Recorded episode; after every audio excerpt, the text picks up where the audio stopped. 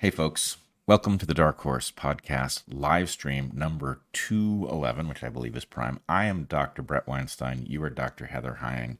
And it is, if my calculations are correct, past the midpoint of winter, almost no matter how you define winter. I imagine you could define winter differently, but uh, If you define it in a reasonable way, either taking the shoulder seasons into account or strictly going um, from the winter solstice to the spring equinox.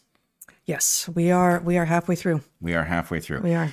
Now, I was puzzling through this. You follow uh, these celestial events more diligently than I do, but I was thinking about the question of initially, I convinced myself that the midpoint of the technical winter would be the point at which the day length was changing most rapidly. But then I thought, nope, I don't think that's right. I think it changes most rapidly at the spring equinox. Is that correct? Um, Boy, I'd have to remind myself. Uh, I'm not.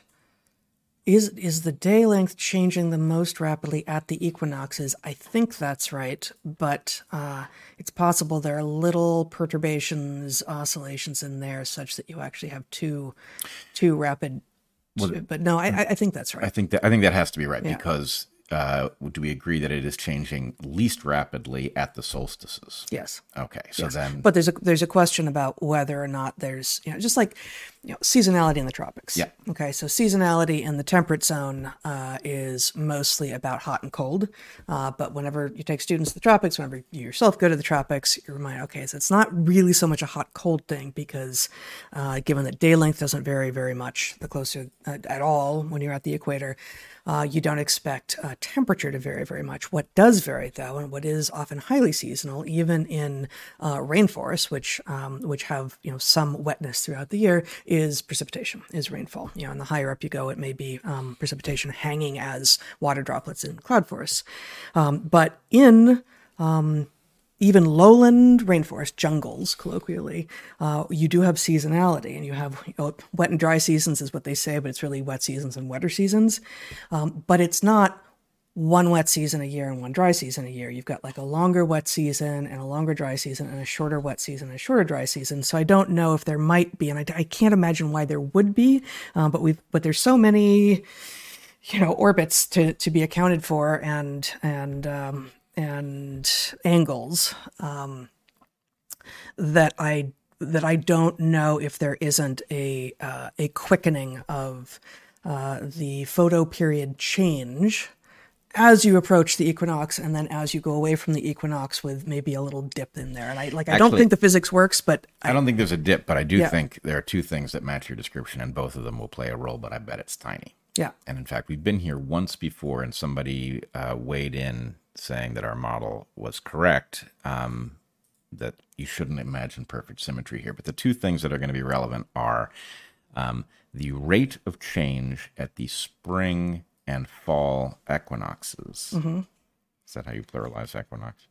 equinorum I'm going to go with equinoxes, yeah just to be perfectly safe and conventional. sure yeah. Um, but as, I as you always are the rate of change should be slightly different at the two because, of course, relative the, to one another right that one of them Mm-hmm. will truly be the fastest moment uh, of change in the year, and the other one will lag slightly behind it, Mm-hmm. um, and that the reason will have to do with the uh,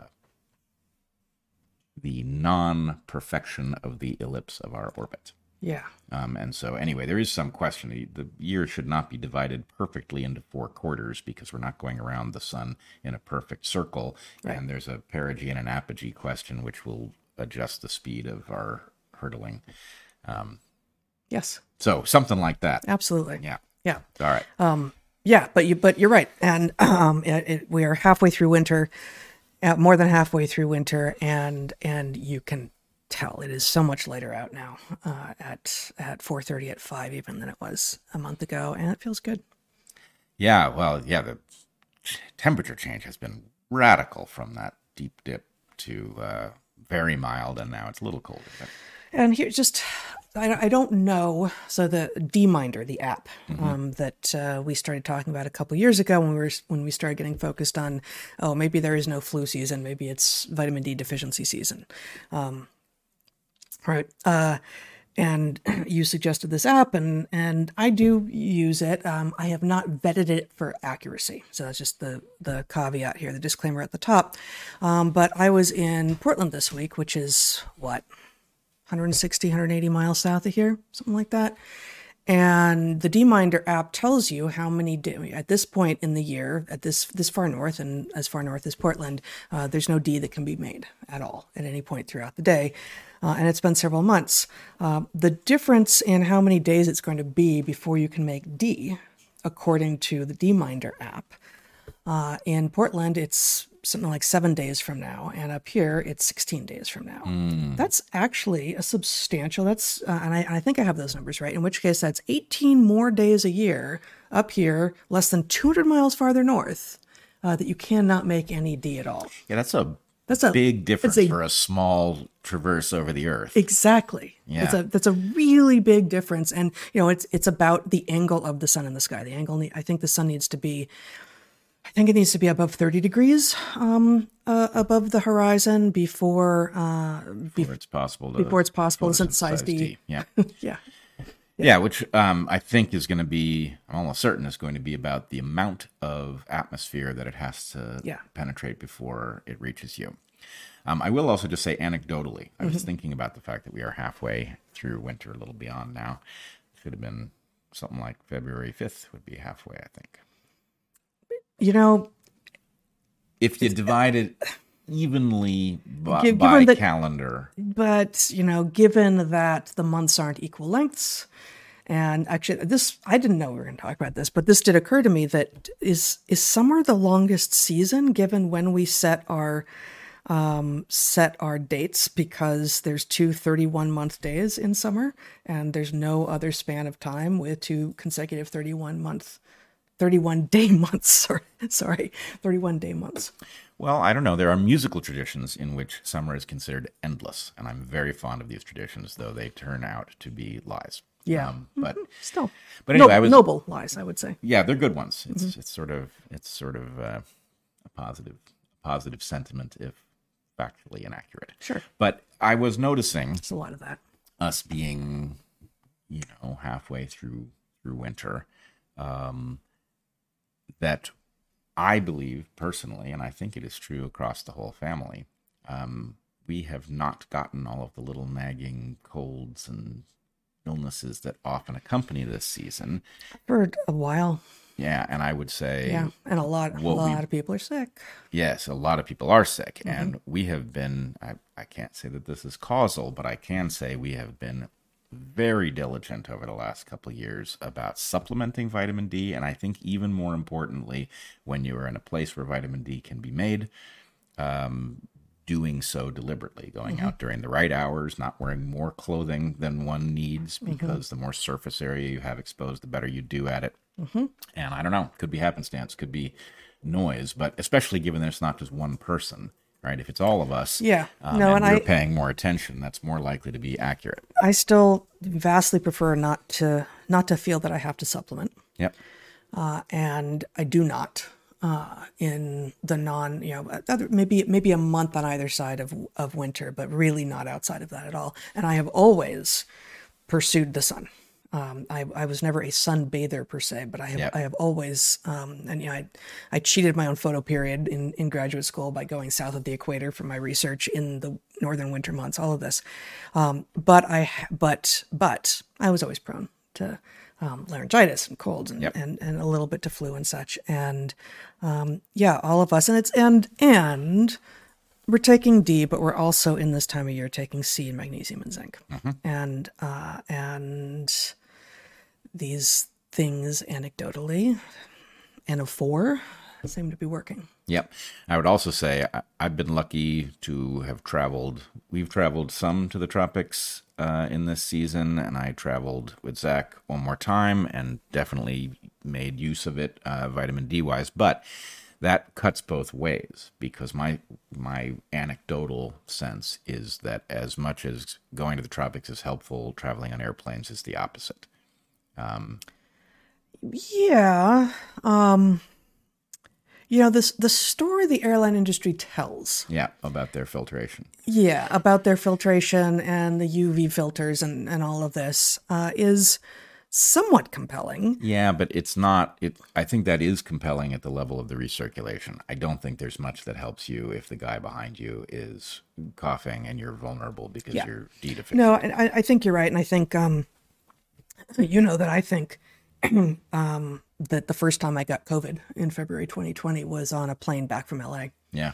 uh, and uh, you know the guy across the aisle from me who had actually was assigned to the seat that I was in, and I didn't I didn't realize that he took he took my seat because the seat I ended up in was broken, um, but he had sat in it for a while. I was I was late getting on the plane. He had sat in it for a while, and he was hacking across the aisle the entire time, and he had been hacking in the seat that I was in, and dripping and all of this, and and I got super super sick. So uh, Yeah. I, you know, I don't, I don't, I don't know. Um, obviously, usually whole plane loads of people don't end up sick, but if you're right in the sphere of influence, you probably do have a chance. Yep. I was reminded of that uh, episode in our family history. Zach also got sick at the same time. Yeah, I'm And, sorry, uh, love. um, anyway, I was reminded, you know, in dealing with all of the various back and forth about whether there was a novel pathogen, if there was a novel pathogen, whether it was actually COVID. I was reminded of that because at the time, COVID didn't occur to us because it wasn't supposed to be present.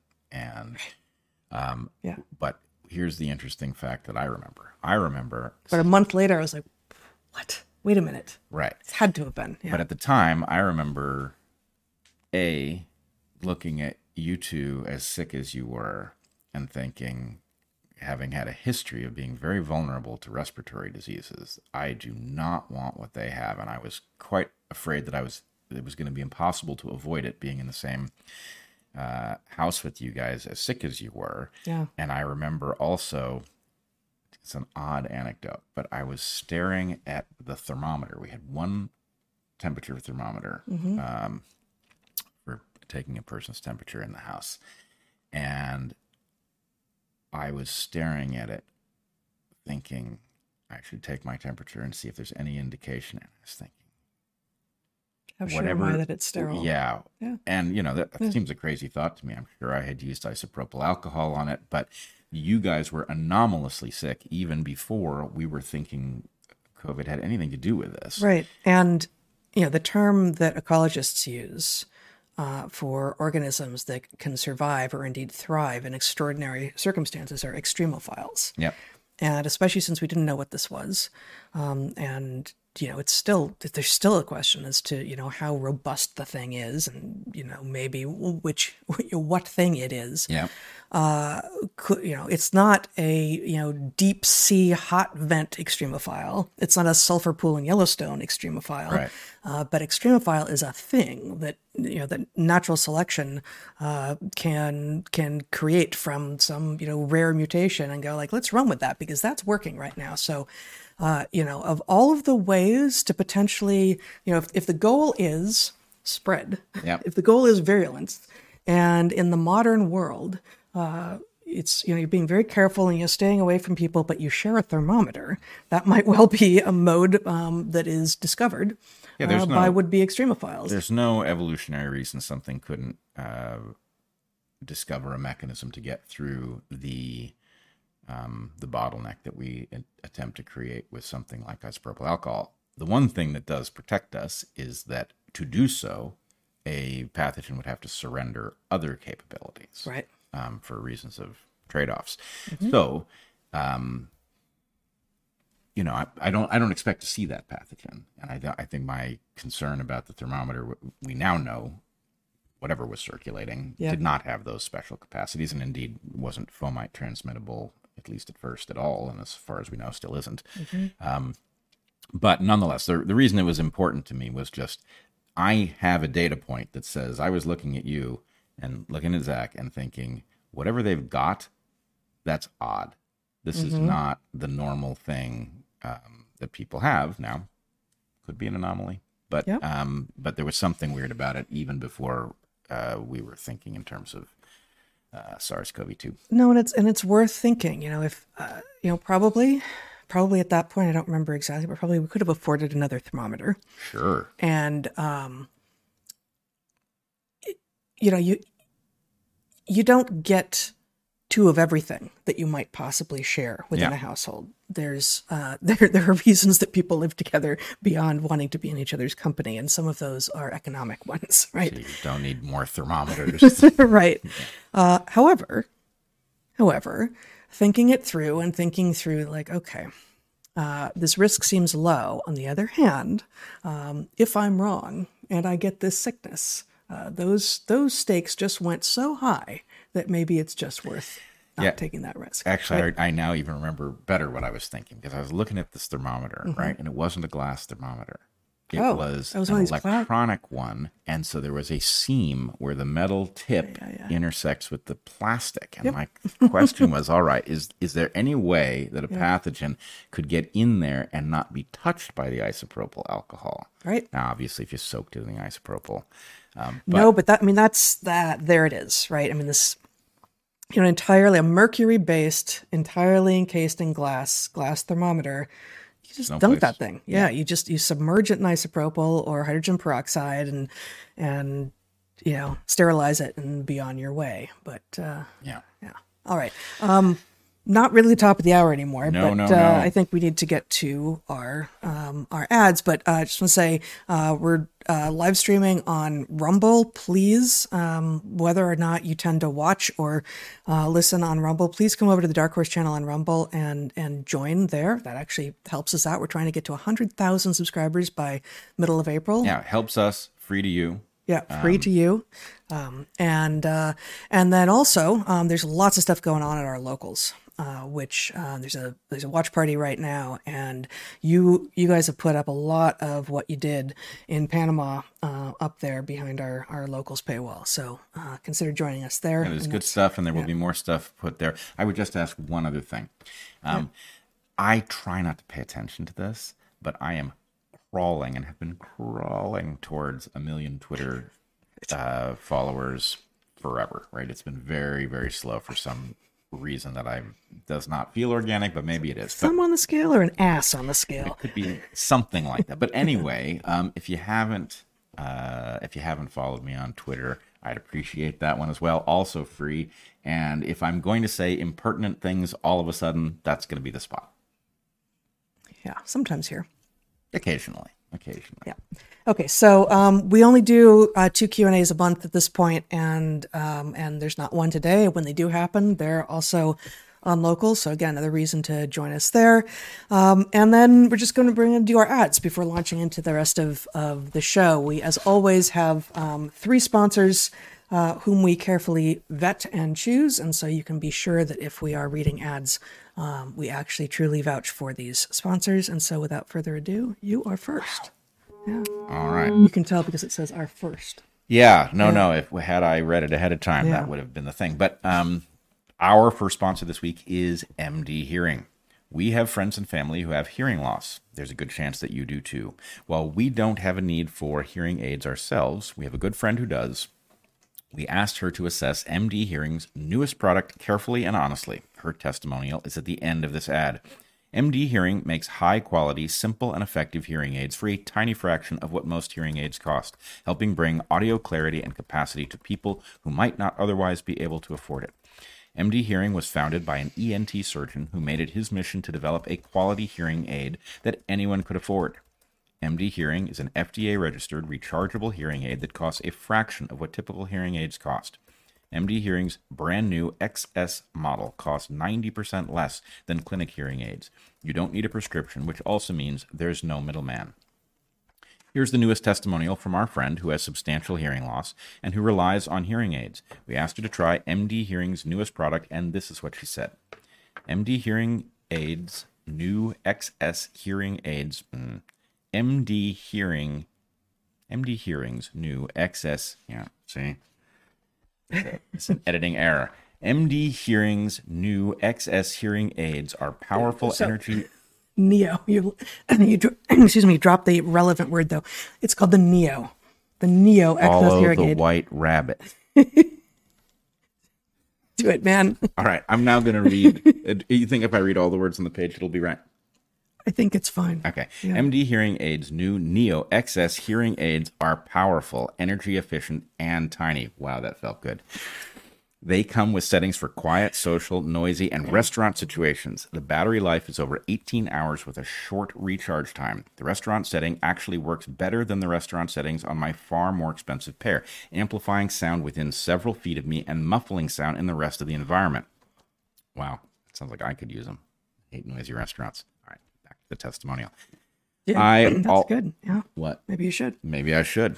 I also tested them in a room with a white noise generator, in Discord voice chat, and on phone calls with and without speakerphone. As with the previous sets I've tested, the only significant difference between these and my usual set, hearing aids that cost about 12 times as much, is smartphone integration with app control. With that single exception, MD Hearing Aid is making all the hearing functionality of very expensive hearing aids accessible to everyone. All right, end of testimonial.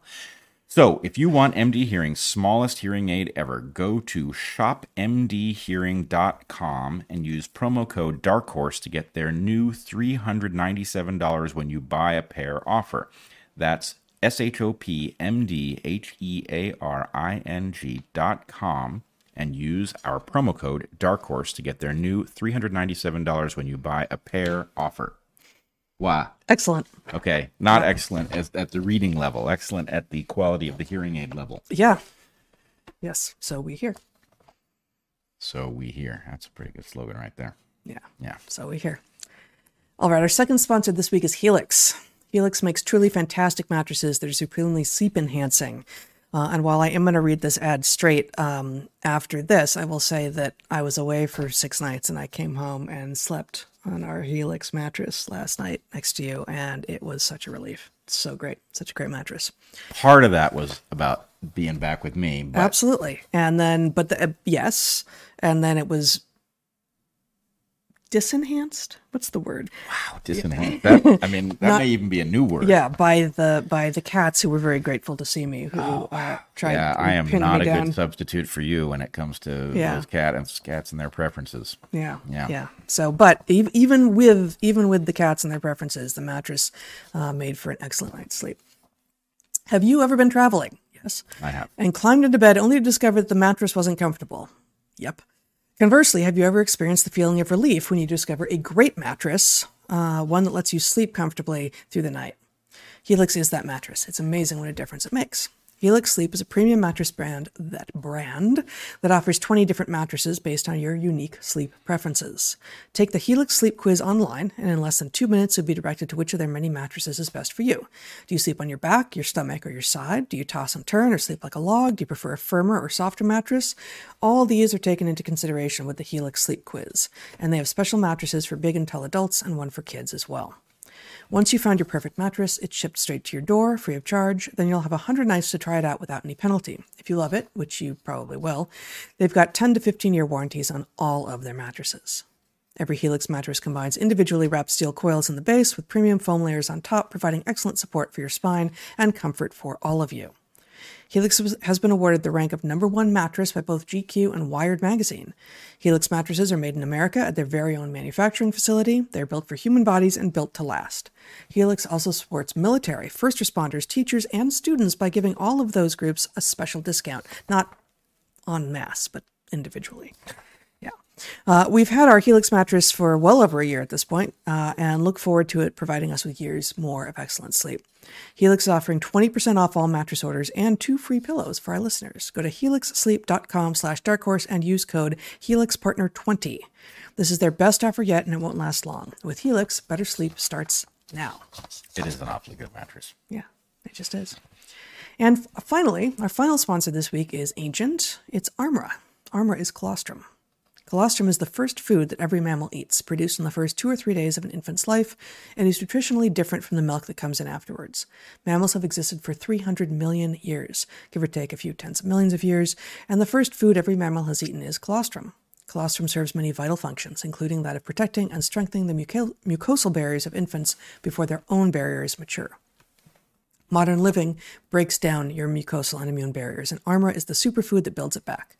Um, Armra colostrum protects and strengthens your body's barriers, creating a seal that guards against inflammation and everyday toxins, pollutants, and other threats.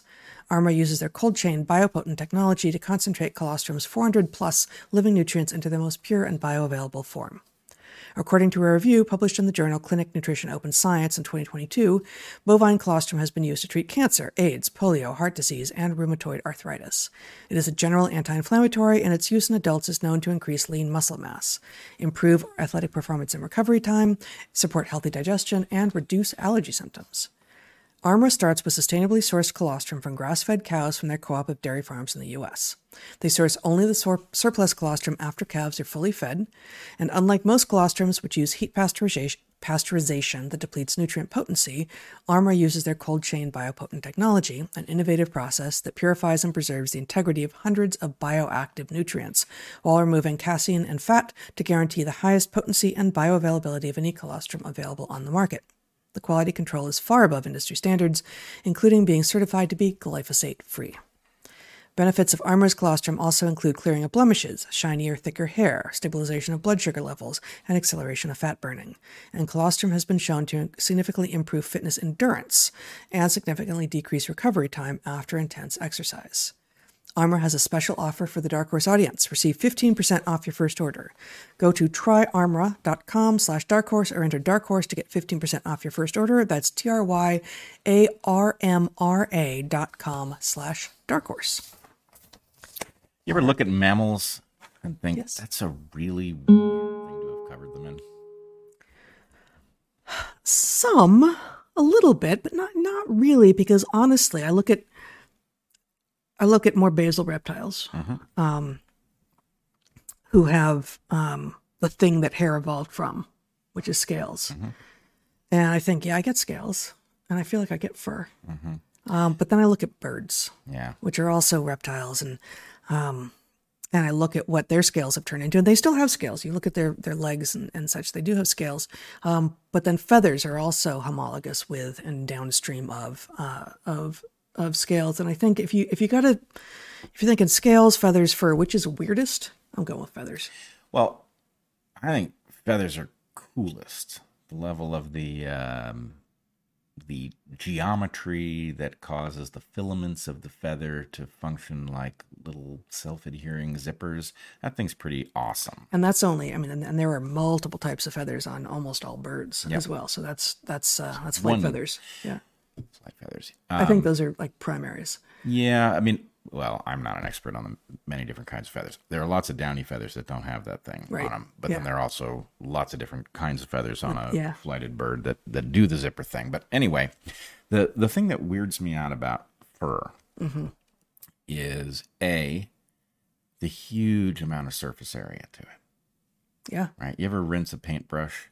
It takes forever to get the paint out of it because you've got all of these cylinders covered in paint on all sides. or hair.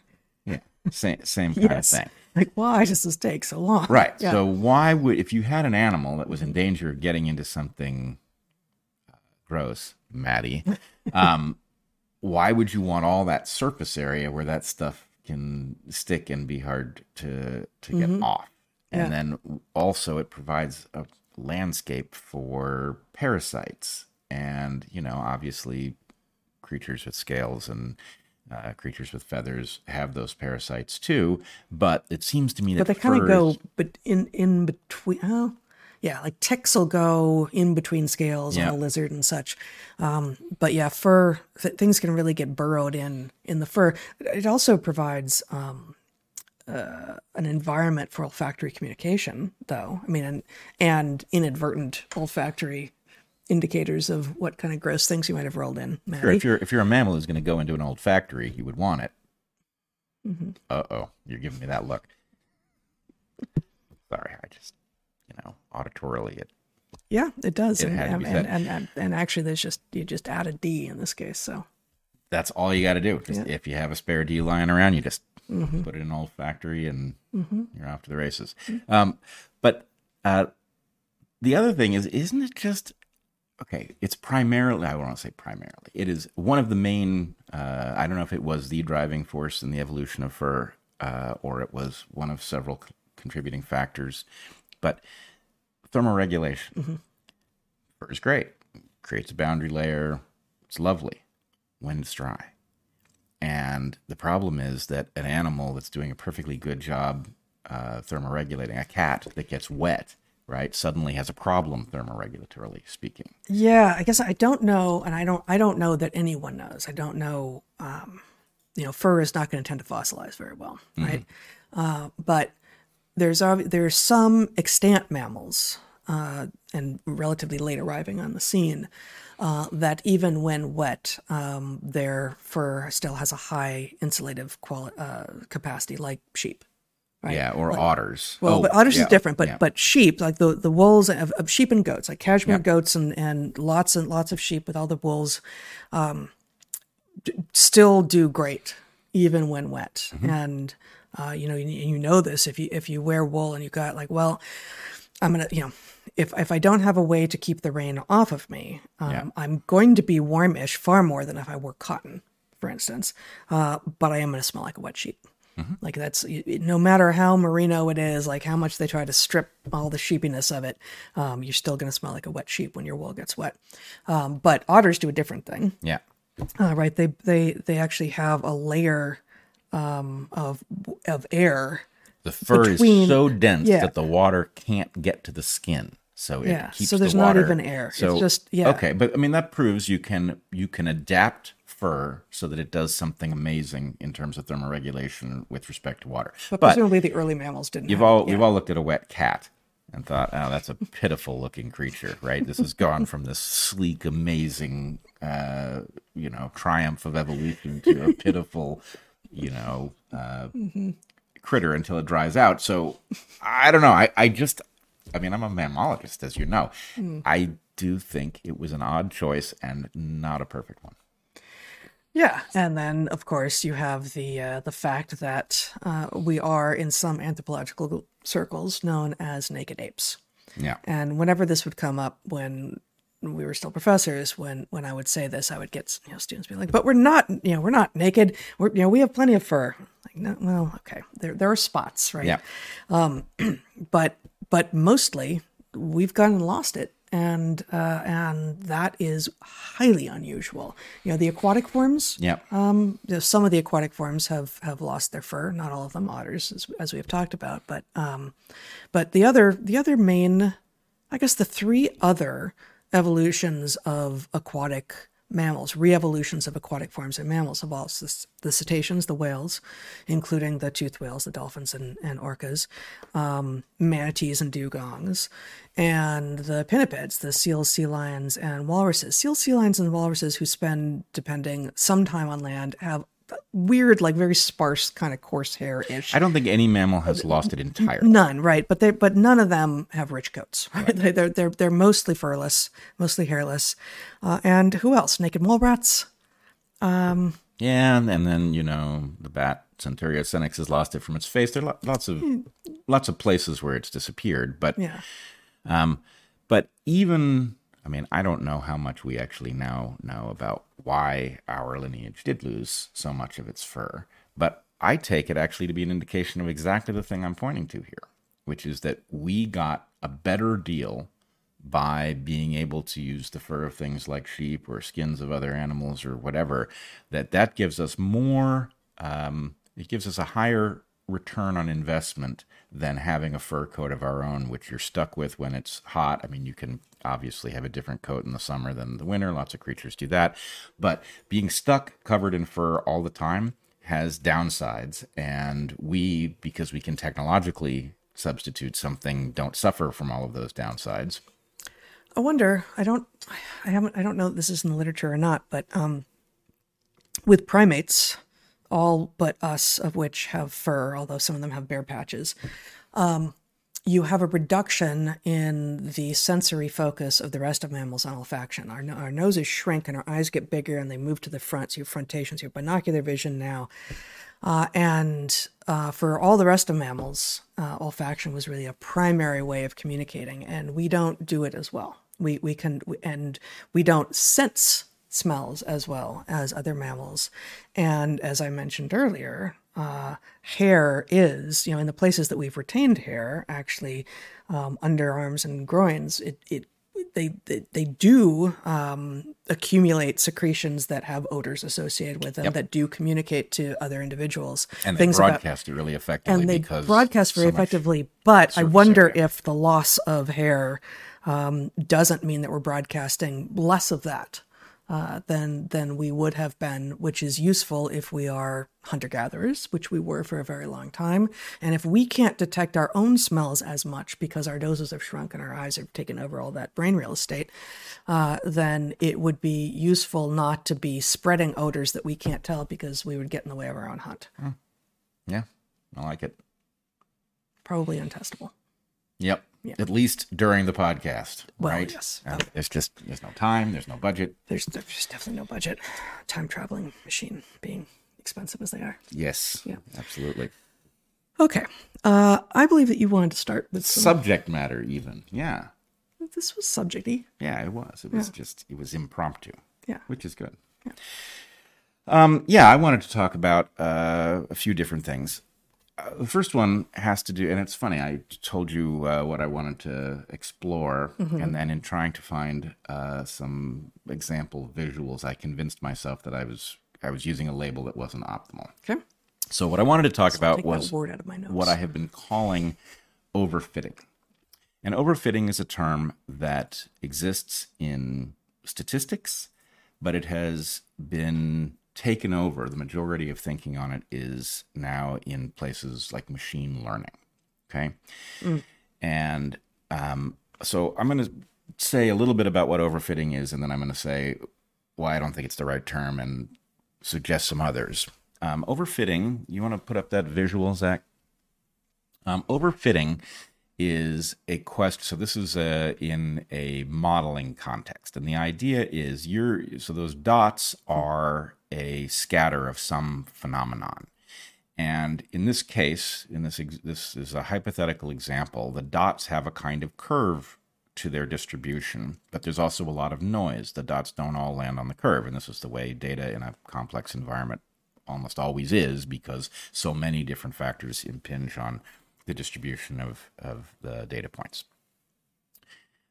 So, overfitting is the case where you force the model to embrace all of the fluctuations in the data and you miss the overarching thing that explains their pattern most usefully. And so the problem in a machine learning context is if you train your machine on this data and it overfits, it gets all the noise in the data and it includes it in the model, then that model correctly predicts the data that you trained it on and doesn't predict any other data set because the noise will be dissimilar. And I should just remind people when we talk about noise, noise is always the result of other processes that you're not interested in.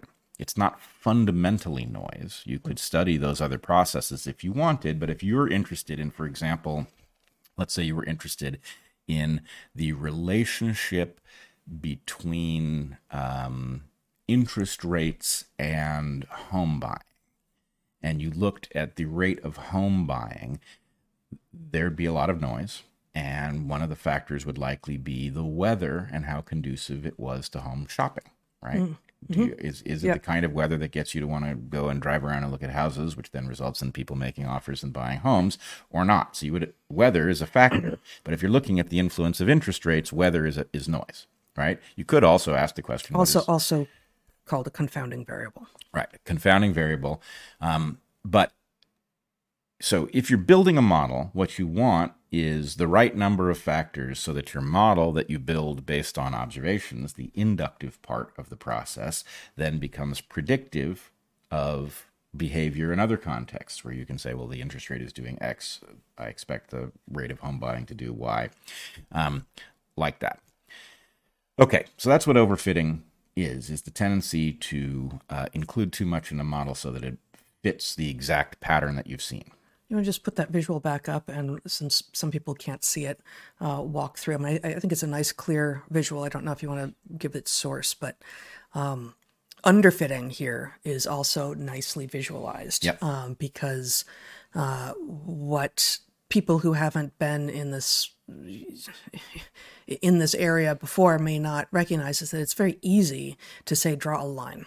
Yep. Right. So to to ask uh, to ask an algorithm or um, or you know to, to just say I'm going to draw a line, a straight line through through data, uh, and the fact is that many times uh, an XY plot, uh, a straight line is not the best fit. And so, you know, you're talking about underfitting, overfitting. Well, best fit is also uh, the word that will tend to be used. You know, and just right, you know, it depends on what you're trying to do, right? right. Um, so, you know, I think that this is good because it's it's vague. It, it's it's totally abstract, right? We don't know uh, what it is that is being plotted here, um, but it looks like uh, the straight line misses real uh, variation uh, at low x, right? And the overfitting line uh, captures way too much variability that will probably render that um, unuseful, as you say. So let's let's actually it is this is obviously not a real graph of anything, um, but let's throw something at it that has such a pattern so mm-hmm. that you can see why why this is important. Let's talk about uh, mortality versus age. If age is on the x axis and the number of individuals who die at that age is on the y axis, so y is the dependent variable, then we do have in uh, many creatures, including humans, we have a increased level of mortality in the first year of life, which then becomes spectacularly low if you survive your first year, and then it goes up uh, it doesn't go up exactly the way this graph does, but the point is there's a curve to it that does have higher mortality at the very beginning. It drops to a minimum and then it climbs over the course of life. And if you decide that what you're looking for is a line, you will get uh, an underfitting situation where you miss a very real pattern, which is the vulnerability of neonates. Um, if you and indeed infants up to about a year. Yeah. Right. Mm-hmm. Um, and so then if you know if you were to graph uh, if you were to graph a particular population's rate of death, you would have things, you know, there'd be disasters there'd and be accidents, you know, even even healthy 25 year olds die sometimes. Sure, you right. could have uh, you know, bad uh, trends on TikTok that result in people falling off of crates, you know, whatever whatever the noise I mean, that was a thing for a while. Crates? Yeah, people were stacking those plastic crates. I don't know what the crates are actually used for, but they're. See, now the herpetologist in me heard K R A I T S, but you said that like people are standing on oh, piles of writhing venomous snakes. You wouldn't want to do that. No, no. TikTok does not allow that sort of for thing. one thing. No, they're piling crates. Okay. They're piling crates, however. C R A T E S, yeah.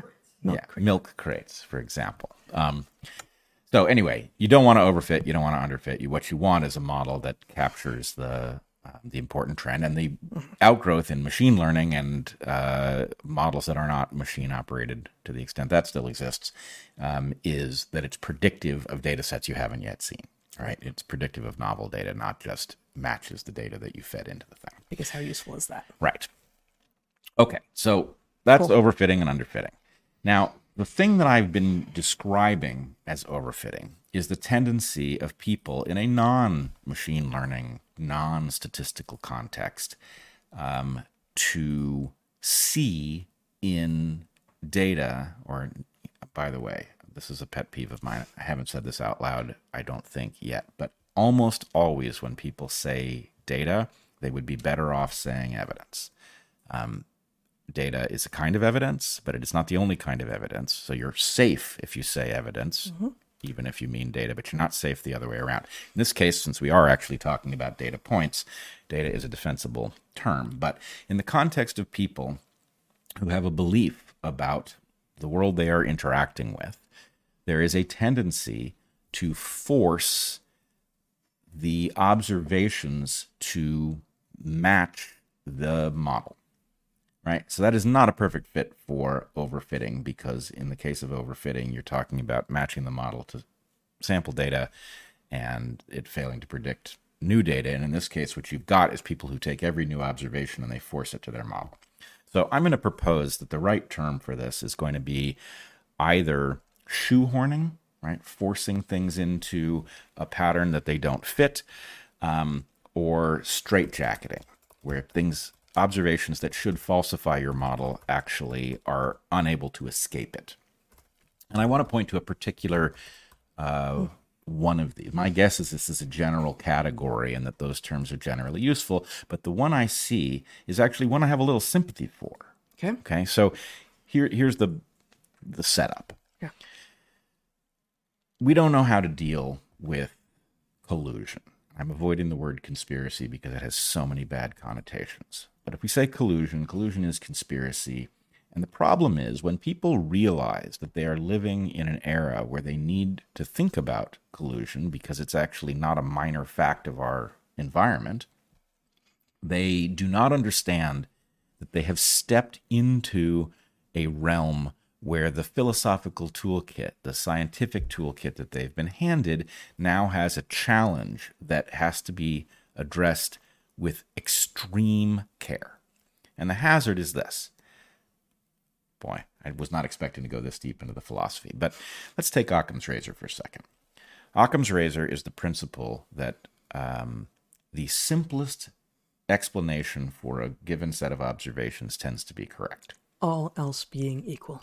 Right. All else being equal. And I would also say that the problem with Occam's razor is that it is simultaneously the fundamental principle of science, that the way we decide what is likely to be true, the way we update our models of the universe over time, is that we apply the principle of parsimony, right? There's a set of things that are facts, and whatever explanation we have that explains those facts, either by assuming less or explaining more, and hopefully both, whatever integrates the assumptions at the lowest level and the explanatory power at the highest level is the explanation. It's our it's our working model.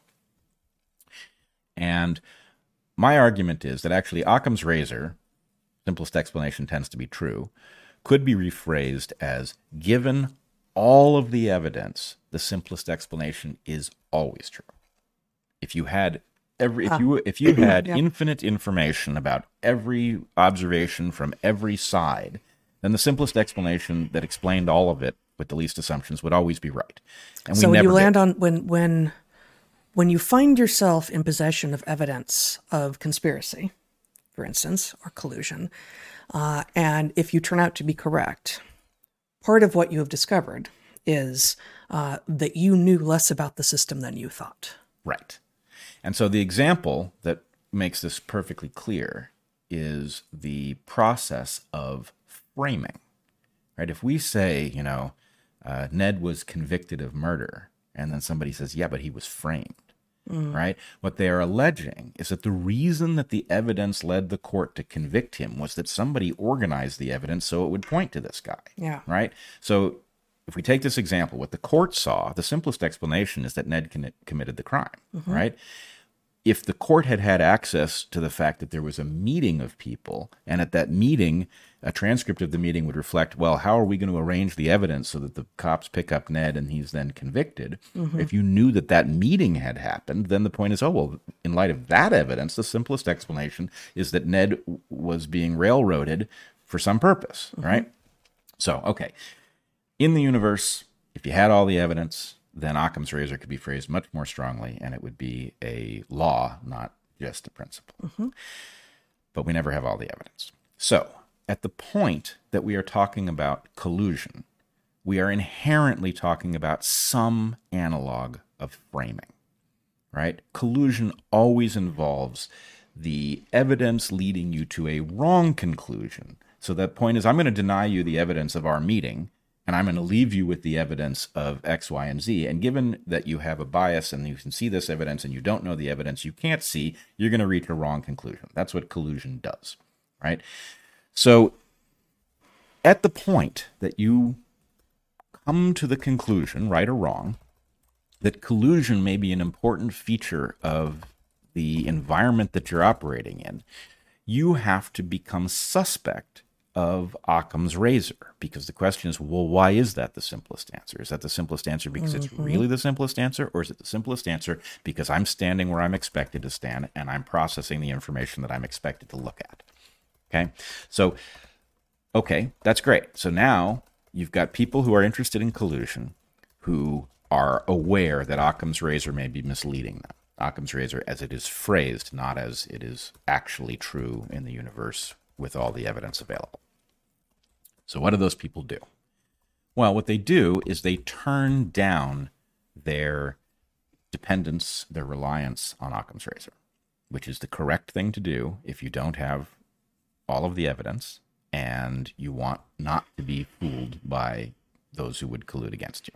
You get more uh, creative in allowing your brain to make connections between things.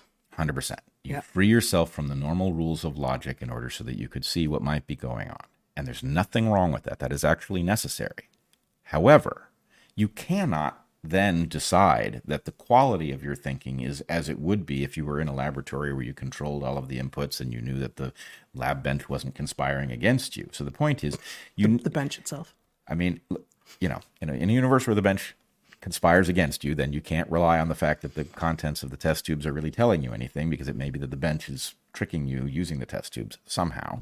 But that's not how it works. In the Yeah. world of people, we mislead each other. And so, um, yes, you have to relax your standards in order to think about collusion.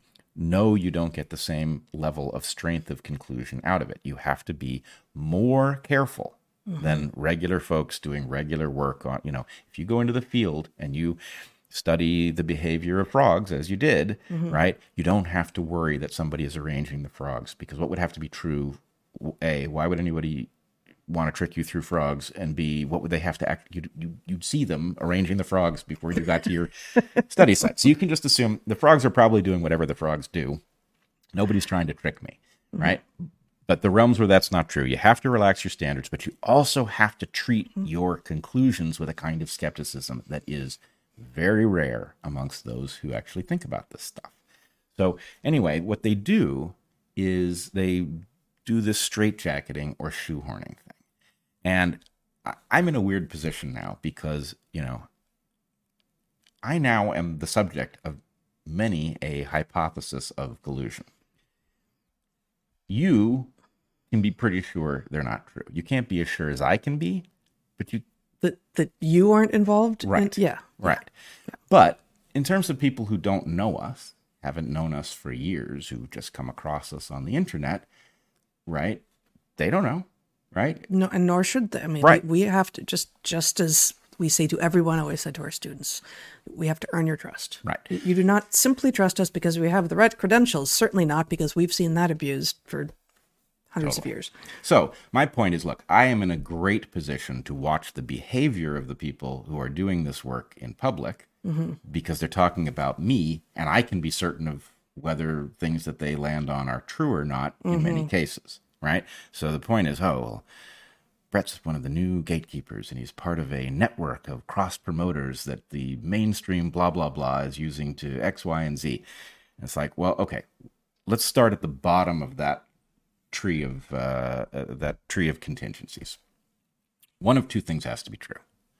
Either the allegation is that I am knowingly part of such an entity, in which case I would know it, You would. and Right. you on the internet can't know for sure that I'm not lying to you, but I can know Right. that your accusation is inaccurate. And so I can say, oh, this person is sloppy because they've landed on a conclusion that they're certain of, and I know it's wrong.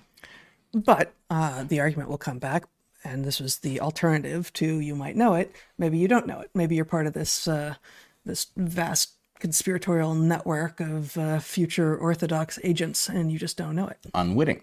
Now, if I'm an un- unwitting agent of these people, well, I can't be certain that's not true. But then again, it means nothing because the point is we know we live in a world full of propaganda, which is people trying to persuade us of things that aren't true so that we will, you know, mouth off on Twitter about them or whatever.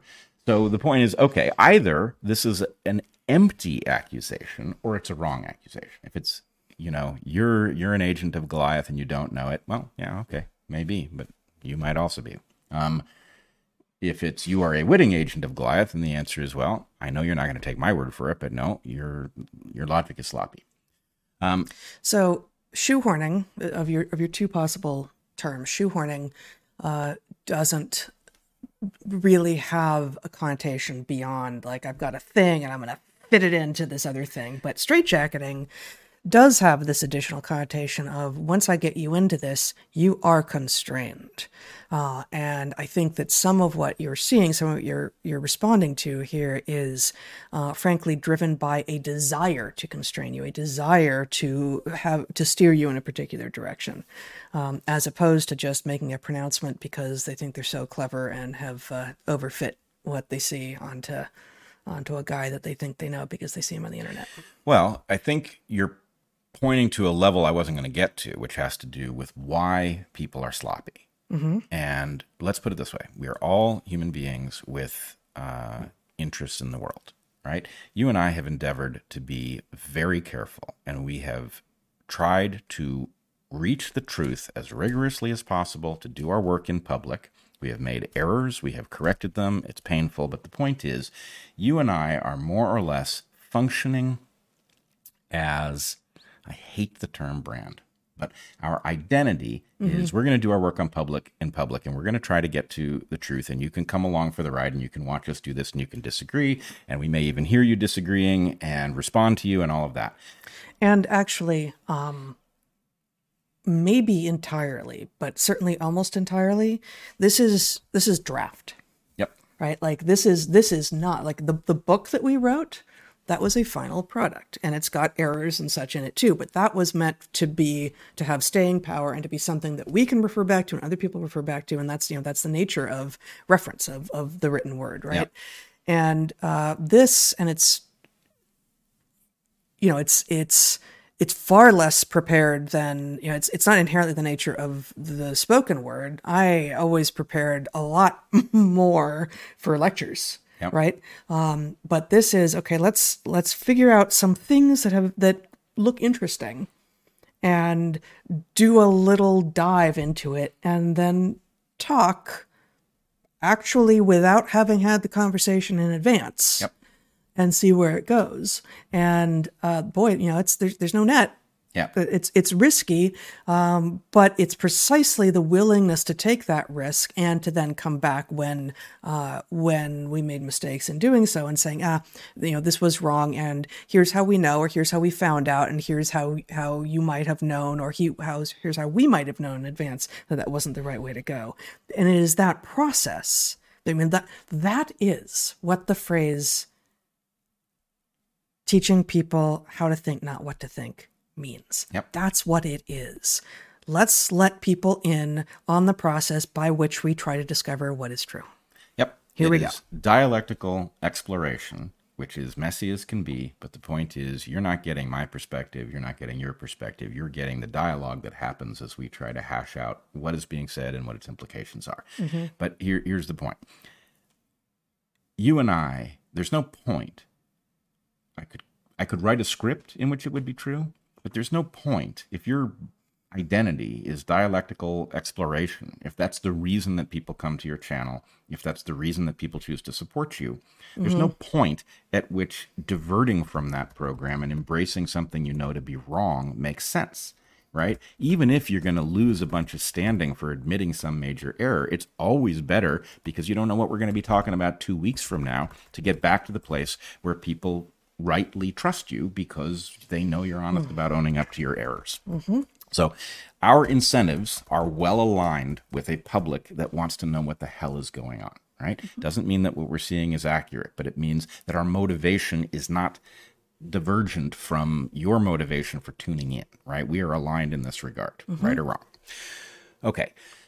I don't know what the motivations are for the people who are engaged in the shoehorning and the straitjacketing. Some of them seem to be um, incapable of accepting that others are seeing the same picture. And so the point is that person's not really seeing it. They're motivated because they're an agent of Goliath and Goliath, blah, blah, blah. So mm-hmm. the, the thing that I watch happen is there is an embrace of a model which facilitates the shoehorning and the straitjacketing and produces a kind of unfalsifiability. So the the, term I'm going to introduce here, which we've talked about before, is limited hangout. Okay?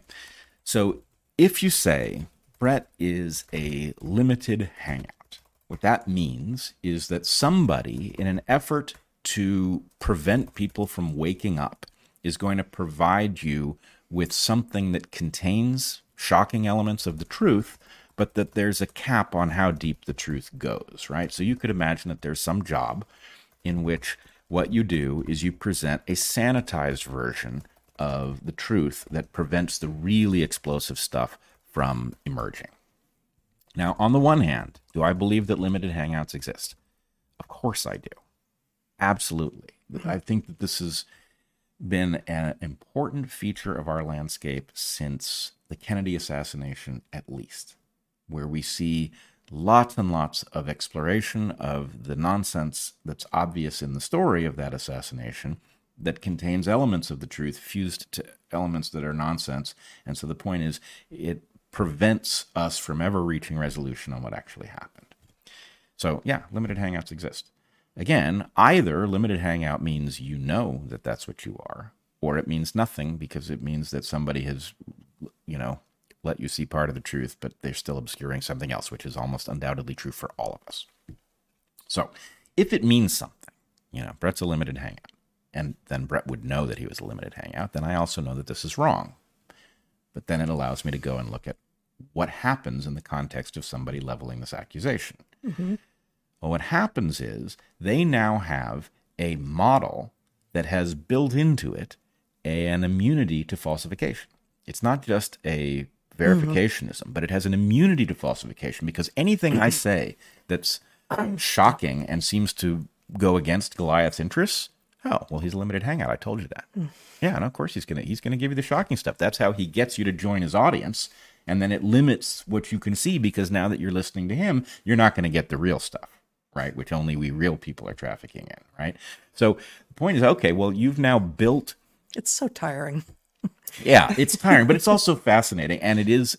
Um, it is interesting to be on the side of it where you actually know for sure that it's you don't have to worry as we do with other people about whether they really are a limited hangout because in my case I'm just in a position to say nope. That, right, that but I mean happen. I mean you just you just alluded to it. Um, in this landscape, in this era, we all need to be concerned about where we are getting our information and who the people we are getting our information from actually are and and what what they're up to. Yep.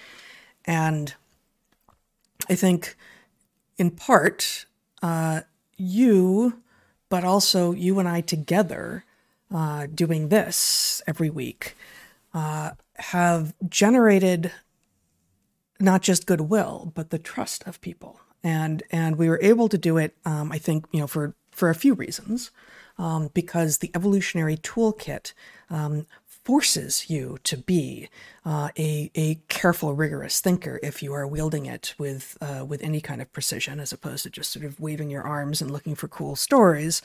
Um, but also because of the particular academic jobs that we had um, that allowed for and really, um, you know, were the most rewarding when you really did go deep with students and explore things that were going to be uncomfortable and counterintuitive and not what they wanted to hear, and sometimes, you know, um, and intuitive, of course.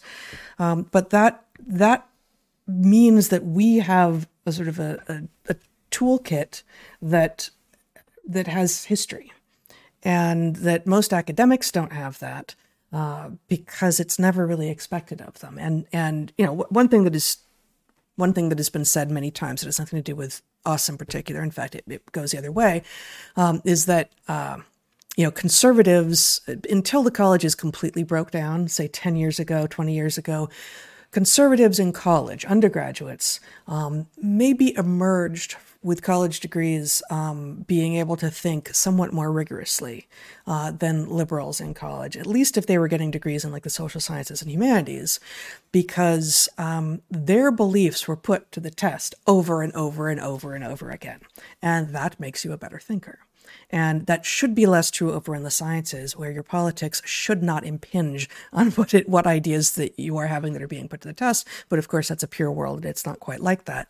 Uh, but I don't even I don't know if that's exactly the case at most colleges now because they're all so broken. But uh, anyone who has had to uh, defend what they believe to be true from a wide variety of people who is therefore being leveled up by being forced to be a generalist if they even if they weren't before because even if they think of themselves as someone who is very much a specialist if i have to respond uh, you know if if you're luca turin and you are tra- he's trained as a chemist? What is he even trained at? Like, if you're yeah, Lu- he's a chemist. yeah, if, if you are Luca Turin and you have almost certainly discovered the actual mechanism of olfaction, which is not the mechanism of olfaction which some people received the Nobel Prize for, but if you have actually discovered the mechanism of olfaction and you go to uh, professional meetings before they stop inviting you, and you go to you know you you go to various places where you're invited, and you enrage the people in the audience because it doesn't fit with what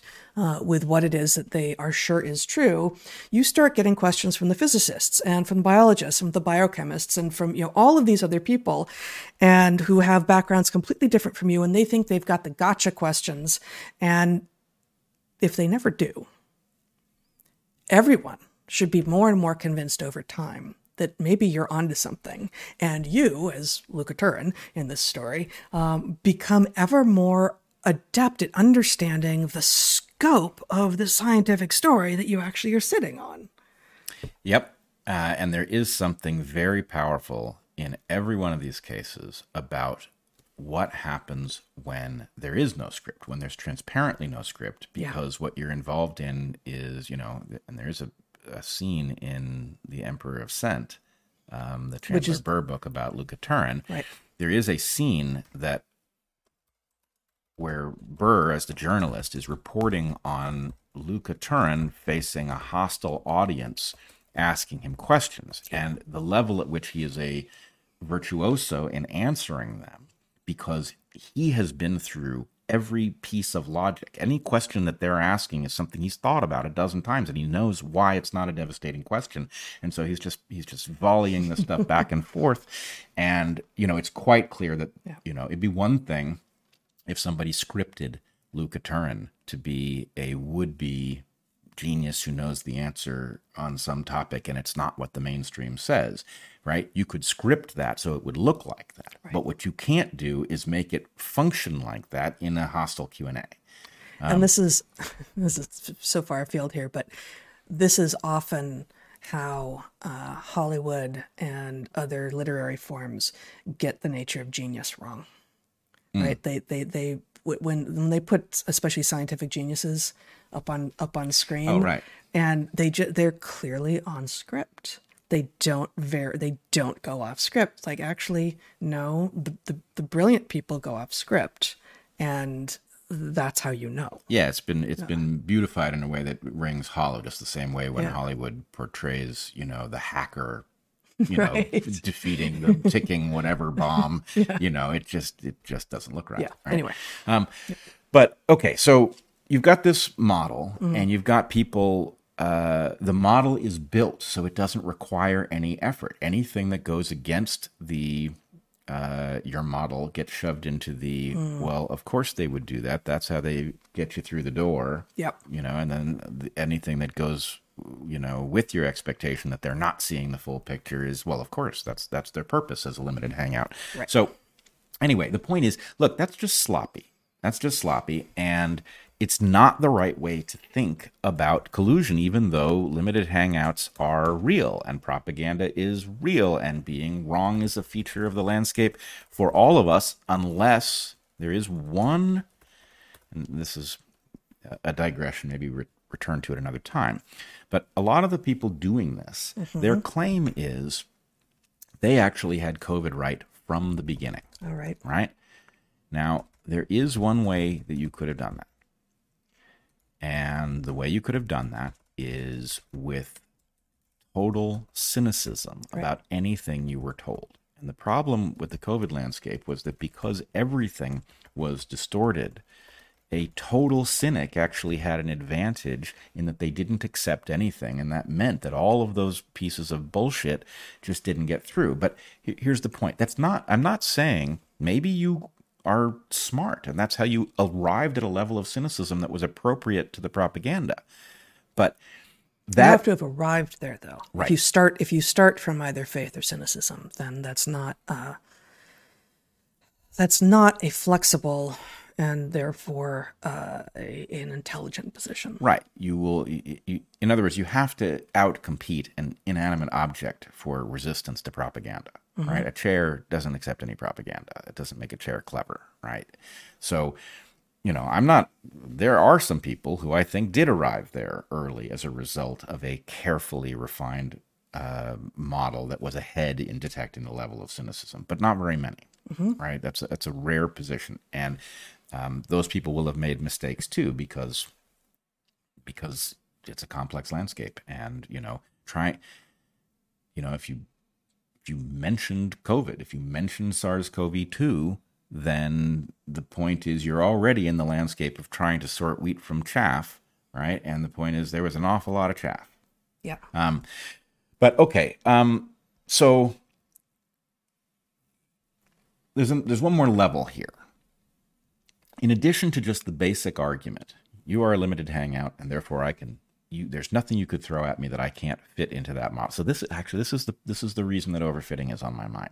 It's not that what they're engaged in is overfitting, at the technical definition that I provided at the beginning. It's that they are failing to detect their own having engaged in overfitting.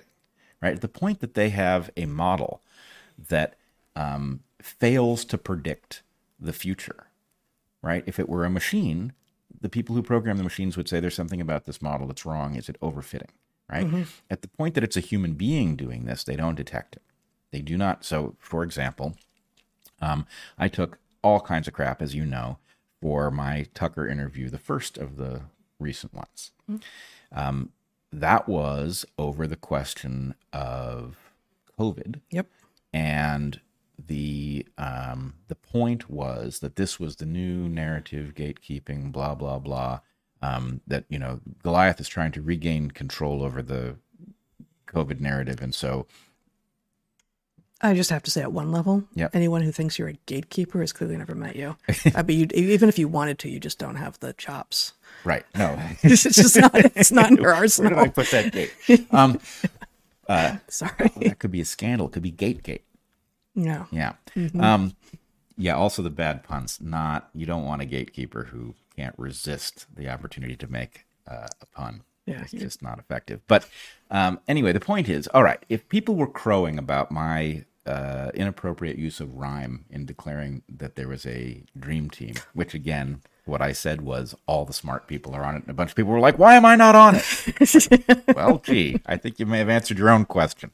But okay, so they're all crowing about gatekeeper and you know Yeah. Bret thinks he's in charge of the dream team, which I of course never said. Um, I just said there is one and it has all the smart people. But anyway, okay, so people are crowing about this. Then I end up back on Tucker talking about um, the migration, the invasion that appears to be embedded in the migration, or at least that's a viable hypothesis, and the even scarier hypothesis, which we may talk about later, about whether the mRNA vaccines that were distributed across the Western world could be somehow involved in that hypothetical invasion embedded in the very factual migration. Um, that should have caused people who thought I was some kind of new gatekeeper and Tucker is some kind of new gatekeeper, should have caused them to say, huh, that doesn't sound like something that Goliath would want talked about at this level. But instead, what they did was they resorted to this model that cannot be escaped, right? And the point is, aha, yes, there were those of us who were on this for years and years and years, and you're a latecomer, and what you're doing is you're trying to get ahead of the story or whatever they're saying. So they had a falsification. Well, but is it the same people? Yeah. It, okay. Oh, yeah. Yeah. They've become. Be- because I mean, it, it, there's so it's so hard to track, and so many of these accounts aren't individual organic beings, right? Uh, who are who are doing things of their own accord.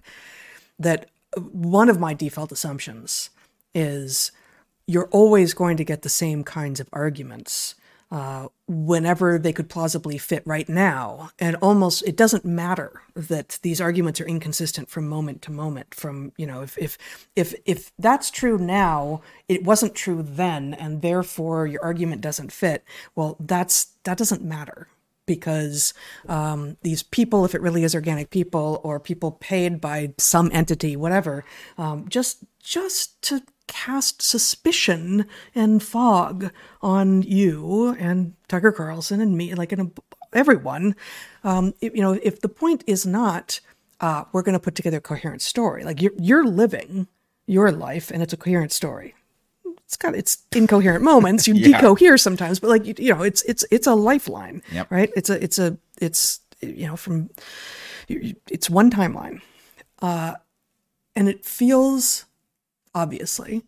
Like anything that comes at you and we've all experienced this people with you know five followers on whatever social media platform they're on have presumably experienced this like some some person comes in from outer space and makes some comment you're like well that, that's not that's not no that's not what i said or that's not who i am or that's not relevant. And you have the sense of like sure surely that's obvious. Like surely you know that that couldn't possibly be. Like no no no. They don't care they don't care about your some of them do simply do not care. Some of them because are. the point is, um, make it more poisonous to be interested for other people who don't yet know who might be waking up. Uh, make it harder for them to want to come on board. Yeah, and I think a lot of it is not organic. And I have a little rubric I look for um, when somebody's following count exceeds their follower count. Mm-hmm um, by a lot, especially if they're especially fond of posting, uh, reposting material rather than uh, posting things of their own. Mm-hmm. Um, and I, I block those things because I think it's a false, it's a phony chorus. Mm-hmm. But there are some real people involved in doing this too, and um, they they aren't again, the really interesting thing is to be in my shoes because they'll say things about like, well, yeah, but the timing of that Tucker interview, right? Now I know exactly what the timing of that Tucker interview was because I was in conversation, text conversation with Tucker, mm-hmm. and I told him, I said, you know, um, in, in both cases, both of these interviews, I alerted him to something. I alerted him to the World Health Organization stuff, mm-hmm. and I said, do you know what this is? And he said, kind of. And I explained it to him, and he said, Do you want to come do an interview? Okay. Mm-hmm. That's how that interview happened. Right. And then the same thing happened. I talked to him a little bit before I went to Panama with Zach. Mm-hmm. And then uh, on getting back, I texted him and I was like, This stuff is incredible. And he's like, How about coming back to do it? So the point mm-hmm. is, what was the timing? I mean, the timing was that I initiated a conversation which told him there was something interesting to talk about. Right. So I get, I mean, I'm going to try to do devil's advocate here. Yep. We are all trying to make sense of what we are seeing. No, many of us are trying to make sense of what we are seeing, right? So some people are just being obnoxious or nasty yep. or both. Um, but of that majority of us who are trying to make sense of what we're seeing, uh, some of the things that we look for are strange timings and sure. um, and collaborations we weren't expecting. And oh, I didn't expect that guy to have that opinion right? Um, thing, anything that throws an error, uh, we sort of put up on this, you know, imaginary board uh, in our in our head of like, okay, you know, do I or do I not trust this guy, or what do I think about this issue, or actually, there's too like I just don't know, right? And so I think. Um, you know, as I've as I've begun to say, like, look, unless I've seen it directly, or you are one of a very small number of people uh, who has seen it directly, I don't know if it's true.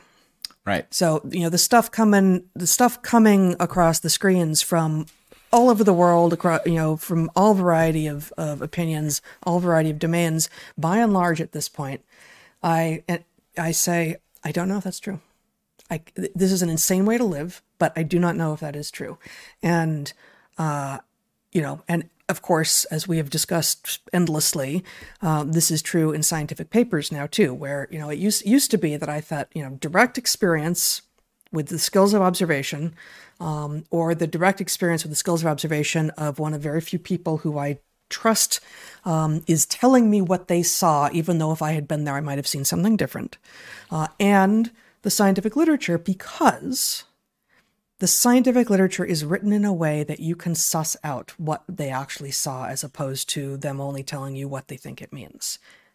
Unless they're lying about the data or they didn't collect the data um, and and the people they got the data from are lying about it or the biggest way that this is done now in the scientific literature is yeah actually it's not really about the data it's a model and this is you know, the one thing that I want to talk about today, which fits very well with what you're talking about with regard to models and collusion, is well, once you're in model territory, all bets are off.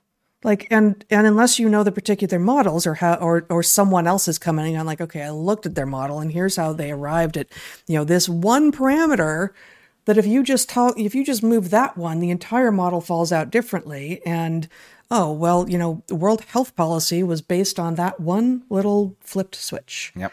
And how how can you tell? How like I I say that as someone who has read a stupid amount of scientific literature and has begun now and you know for, forever with frankly the climate change papers gone like i'm sorry guys show me the paper with data uh, and i still need to know that you took your data right and that those data are what you say they are. But if all you're doing is putting this through models and everything in your results is, is model results, I don't care. No, there's, there's no way to know. No, it, it is a completely inappropriate use of models. Yeah. Um, models can generate hypotheses, they can't test them. Right. Um, but you're describing the Cartesian crisis, right? Yes. If you didn't see it, or if the information didn't come from somebody that you know, you deal with it with extreme skepticism uh, that is born of having seen what appears to be reliable conclusions uh, turn out not to be uh, yep. on closer inspection, and that is that is absolutely where we are. Mm-hmm. Um, so I guess before we close this out, I want to just show something, and I don't mean to be picking on David Icke although he seems to be picking on me, he needs me to disappear, I guess. But um, anyway, could you put up David Icke's uh, tweet about Joe Rogan and Joe Rogan's apparent new deal with Spotify. Okay, so David Icke, I think I'm pronouncing his name correctly, says, Why would someone who is a quote threat to the system, unquote, be paid $250 million by the system to broadcast on mainstream internet platforms owned by the system? The naivete is shocking. So many who think they are awake are really uh, still in a coma. Joe Rogan signs a new Spotify deal with. Oh, so then he's just quoting a headline. Um, well, well, but for those who aren't um, watching, Joe Rogan signs a new Spotify deal worth $250, $250 million that will spread his podcast across multiple platforms, including on Apple, Amazon, and YouTube. I know this is not the point of what you're talking about here, but cool. Go, Joe.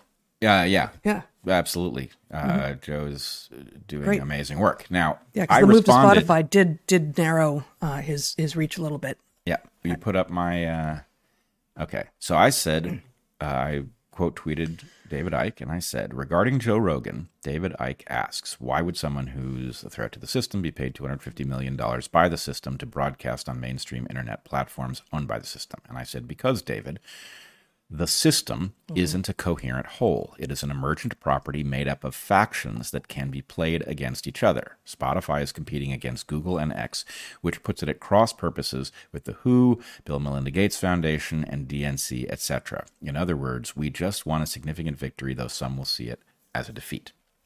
So my point there is not that there are, is not collusion in the mm-hmm. system. My point is that there is not one faction. You yeah. have you have at least multiple factions colluding who may want different things, right? Goliath is a strategy, not an entity.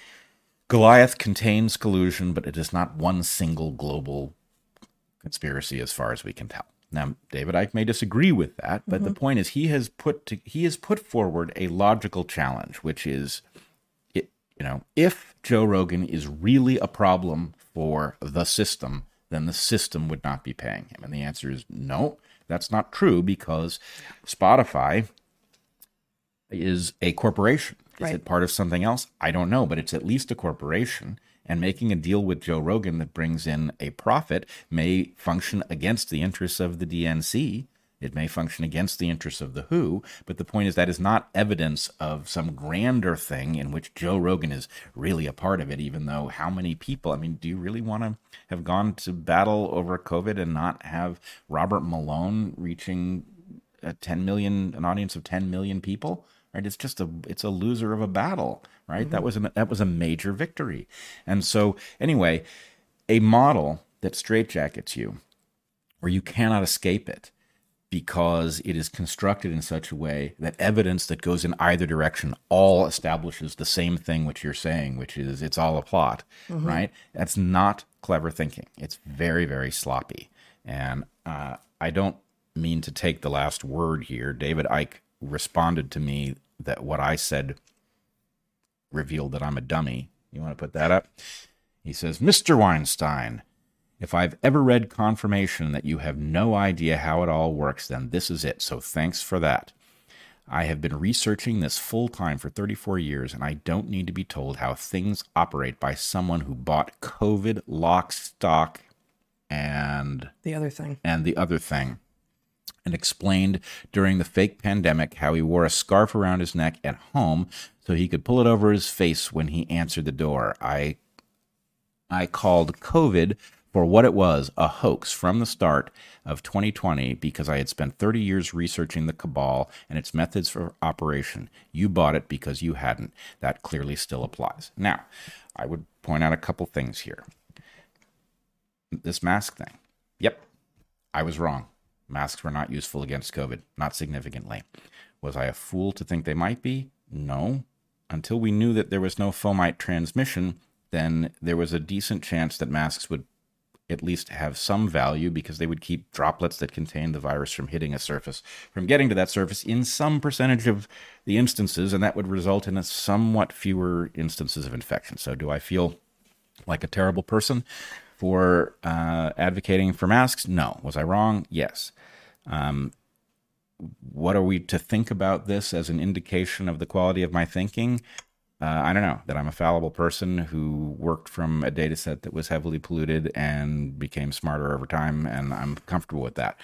Final thing I will say about it is I am perfectly happy with you evaluating my record on COVID, warts and all. But the way you do that, the rigorous way to do that, is to think of it as a question of area under the curve.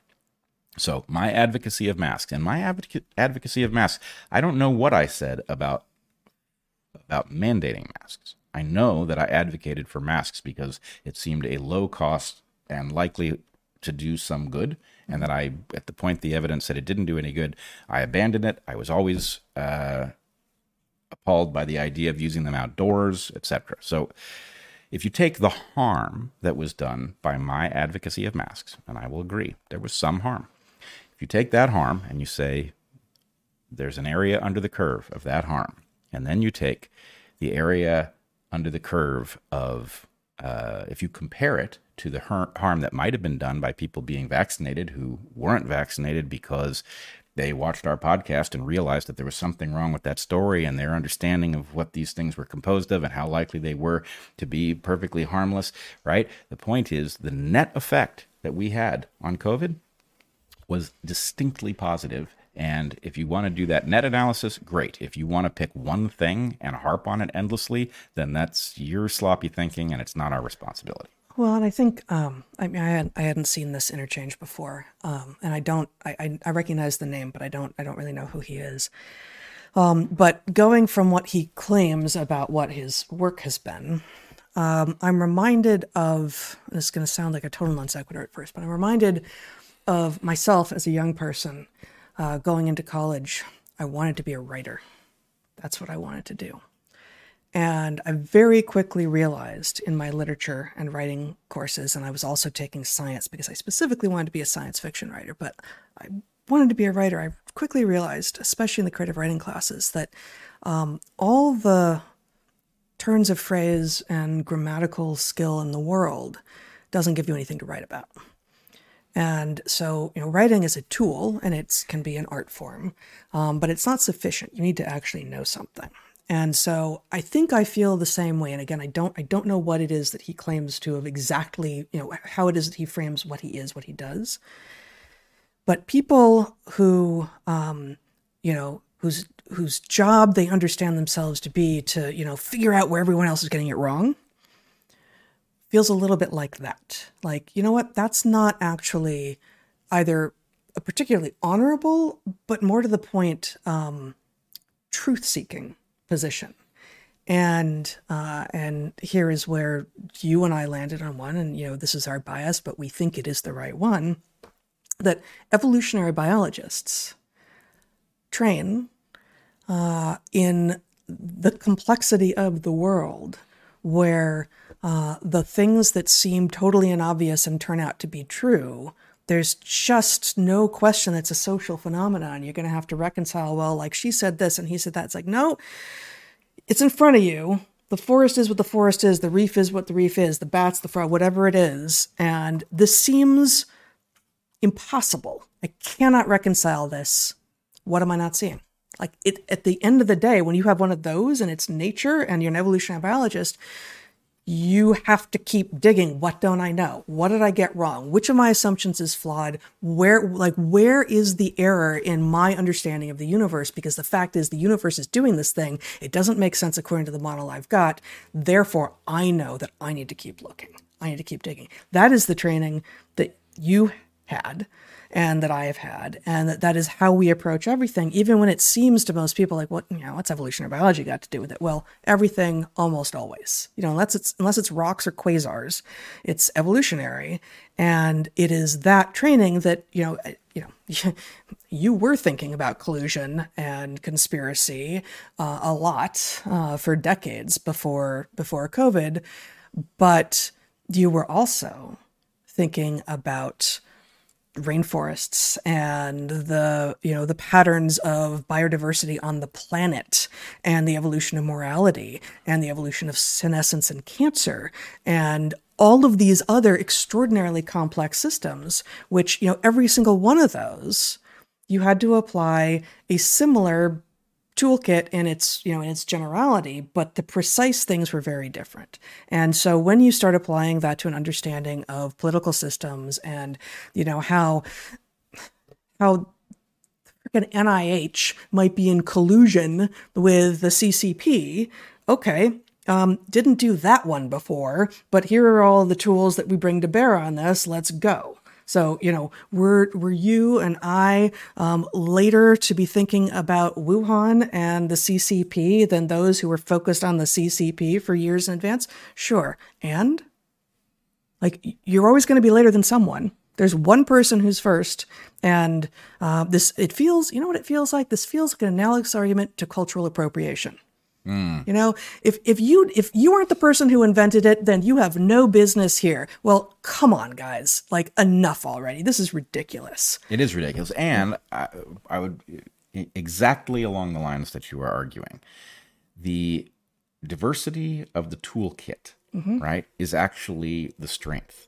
And it may right. be if you want to just say, "Hey, I was the first person to spot that they were lying because I knew where they were lying for years before they started lying." You know, if you want to do that, mm-hmm. then well, okay, how operationalizable is that? Right? How much good did you actually do? Mm-hmm. Right? All you've done is preserve your ability to claim you and know, you're canalized like you can do that thing forever right, right? along that line but did yeah. you yeah. did you have a mechanism whereby uh, mrna shots cause myocarditis did you spot that that is actually going to be true for anything you load into that platform? Has nothing to do with spike? Did you figure out a volumetric uh, uh, model for how to avoid contracting covid when you can't uh, or, avoid interacting or with people. any respiratory pathogen. Any respiratory pathogen. Yes. um, you know all of these things come together and the utility comes from the ability to see all of these pieces. You know, mm-hmm. do we deserve credit for calling attention to vitamin D as a mechanism for increasing your immunity to all manner of things? Yes. Did we spot it first? Nope. Did we claim to? Nope. In fact, if you go back, you'll see we highlight the people that we learned it from, mm-hmm. right? So, anyway, um, I think we made the point. Stop being sloppy about this. There is something antagonistic to our interests out there. It is telling us lots of phony stuff about pandemics. It seems to be priming us for the next one based on all manner of nonsense. Mm-hmm. And the what makes it happiest is when we fight amongst ourselves for credit or we shoehorn people into a straitjacket to mix those two metaphors uh, in order to validate uh, you know our own egos or whatever that's that's not doing anybody any good so cut it out or as the shirt says cut that shit out Yeah. Maybe we should send a shirt to him. not a bad idea um, Okay. Uh, I want to talk just a little bit about uh, healthy diets and how we know. And this, obviously, that that topic could be you know many many lifetimes of conversation. And this particular place that I want to go could also be many lifetimes. And and so we're just going to skate on the surface um, because it it really it actually really does fit with what you were talking about with regard to models and collusion and such. So uh, in 2019. The Lancet published a massive report known as the Eat Lancet Commission on Food, Planet, and Health. Uh, and you can just show my screen briefly here. Uh, the actual title of the paper is Food in the Anthropocene The Eat Lancet Commission on Healthy Diets from Sustainable Food Systems. And it's a paper with tons and tons of authors. Uh, and um, indeed, Is eat some sort of a cutesy Uh, acronym? it's an acronym, and I don't even I don't remember what. Yeah. Yeah. Yeah, they're not trying to eat the Lancet. Um, but yeah, so the Eat Lancet Commission on Healthy Diets from Sustainable Food Systems. Um, and it provides, uh, it provided, it's 2019 it was published. I didn't know about it until this week, but um, it provided dietary advice that would, it claimed, provide for both healthier um, human lives, but also a healthier planet. Since publication, that paper, published in the Lancet and commissioned, it was a Lancet Eat Lancet commission, um, has become one of the top 20 most discussed science papers across all of academia. Um, cited as of the publication of a, of a paper just this last uh, in this last month that I'll be mentioning, Stanton 2024, um, cited four and a half years out by uh, f- over 4,500 other papers, which, you know, given the time it takes to publish papers, that's extraordinary.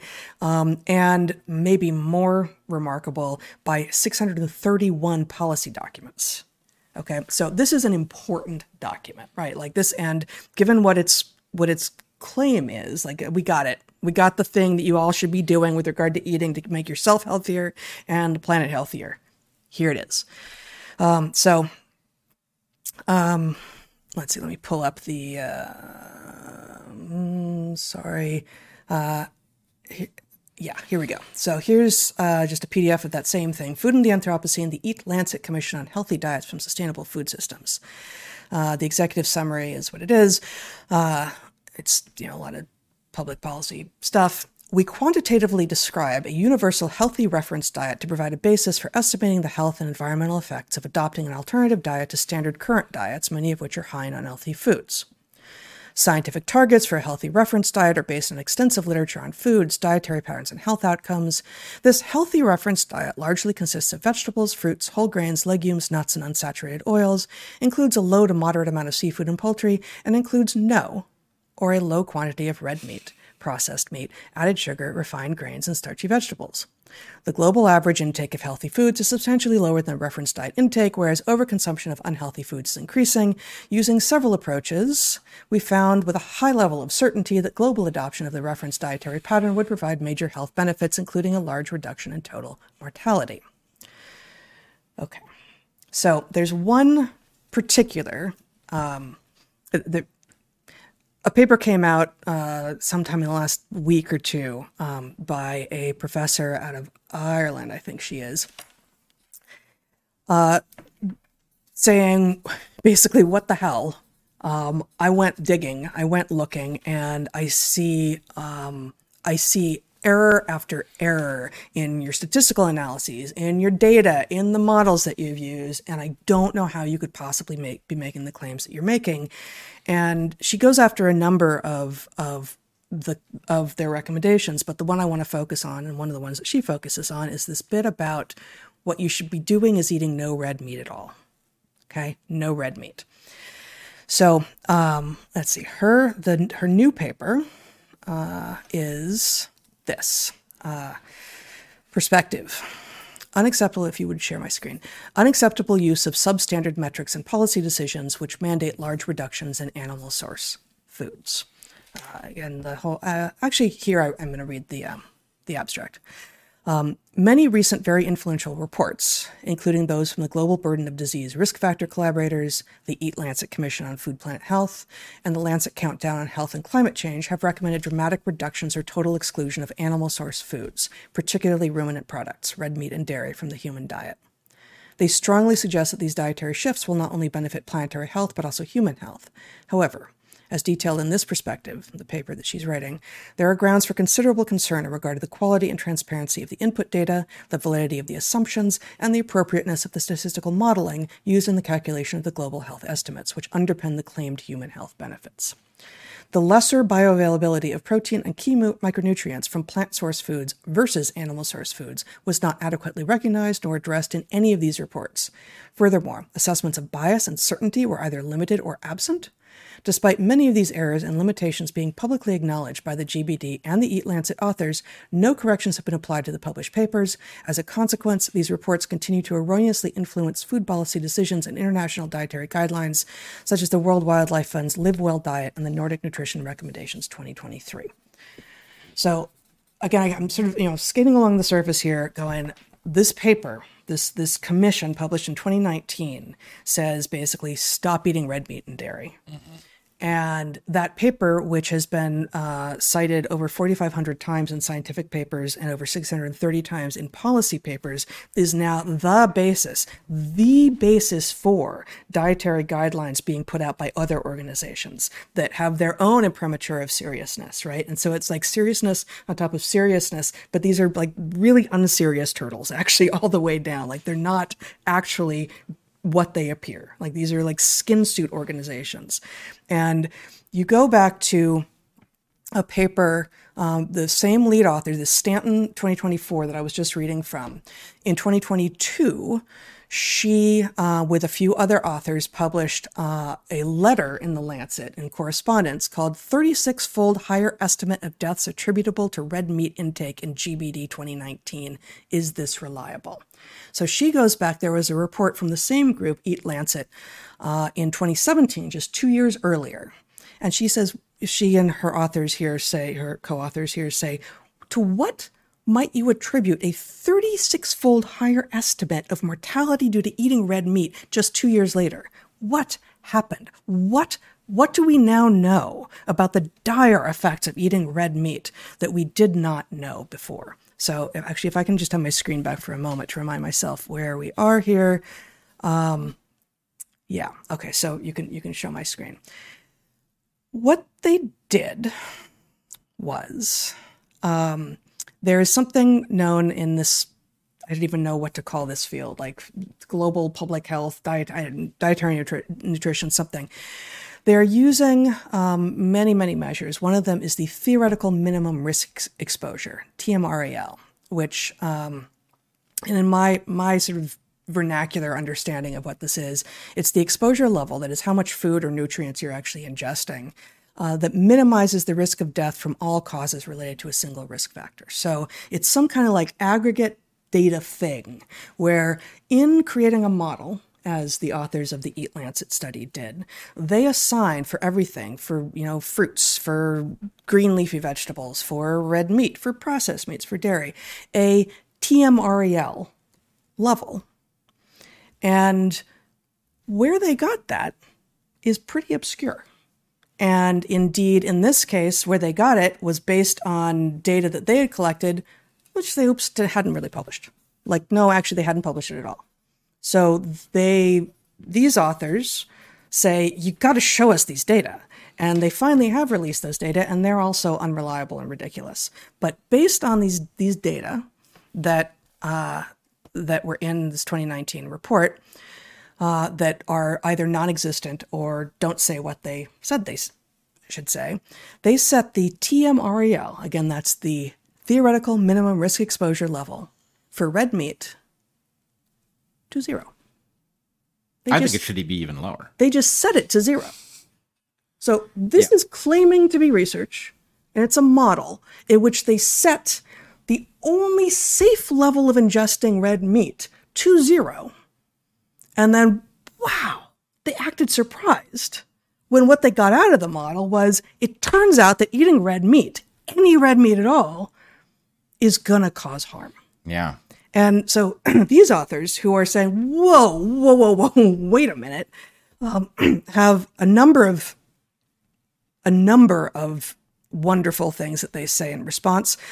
Uh, let me just read one more one more thing. This is again from the Stanton et al. 2022 letter to the Lancet in response to this ridiculous but very important in terms of setting expectations for what we should be eating worldwide 2019 study out of the Lancet.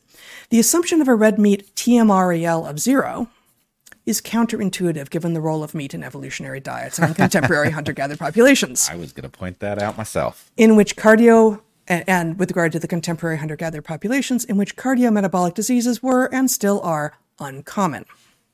Furthermore, recently published results from one of the largest multinational studies, which was conducted in five continents and examined the association between different types of meat and health outcomes, the prospective urban rural epidemiology study contradicts this premise.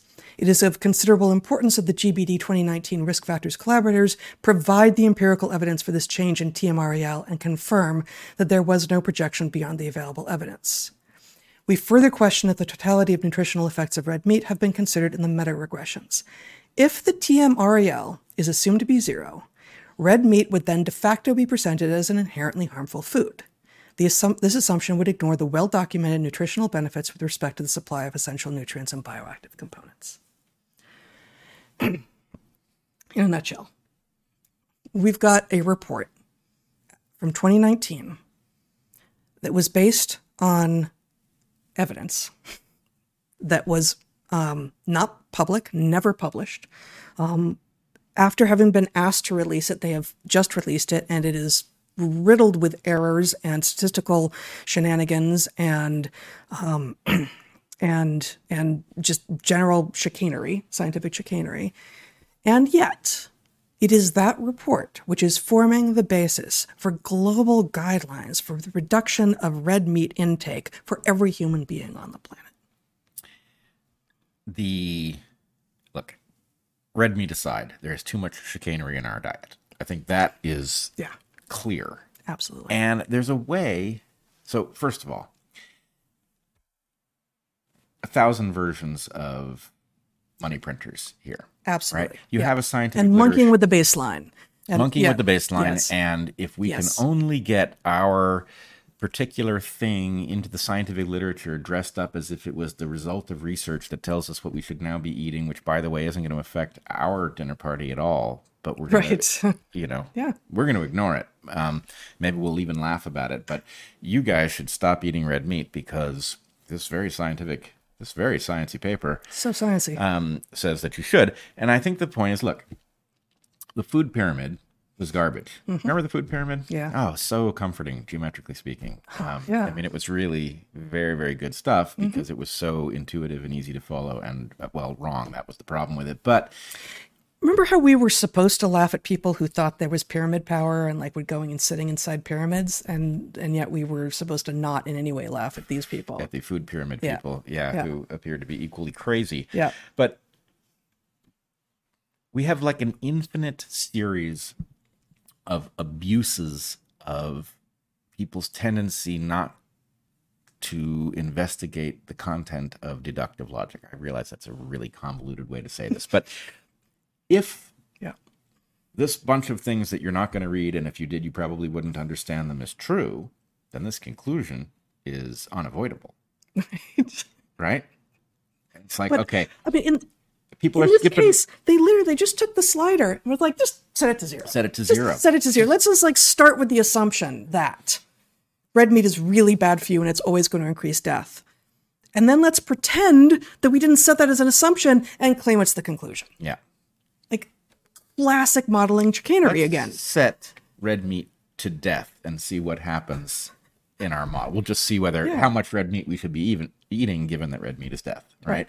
Um, Yeah. So yeah, but it counts on the fact that even the pros who are citing this how many freaking times over 4,500 times in four and a half years, and that doesn't even account for the fact that it takes a long time to get stuff published. Right. So the So the pros are falling all over themselves Yeah. to embrace and cite a model that's obviously nonsense. That you know, and it, Yeah. it, it how much does this look like the ivermectin stuff? Where the fact is, well, the evidence is clear that ivermectin doesn't work. Evidence based on what method? Oh, a very complex method in which we shifted all of these things. Well, what if you know let's say we give Alexandros Marinos a couple of weeks to scrutinize that method. What's he going to find in there? You know, oh my goodness, he finds all kinds of malfeasance. And you know what would be necessary to figure out how important they were? We need to see the data. When are we going to see the data? Never. It's not going to be released, right? So it's like that game. that is on a need to know basis, and we need for you not to yeah, know.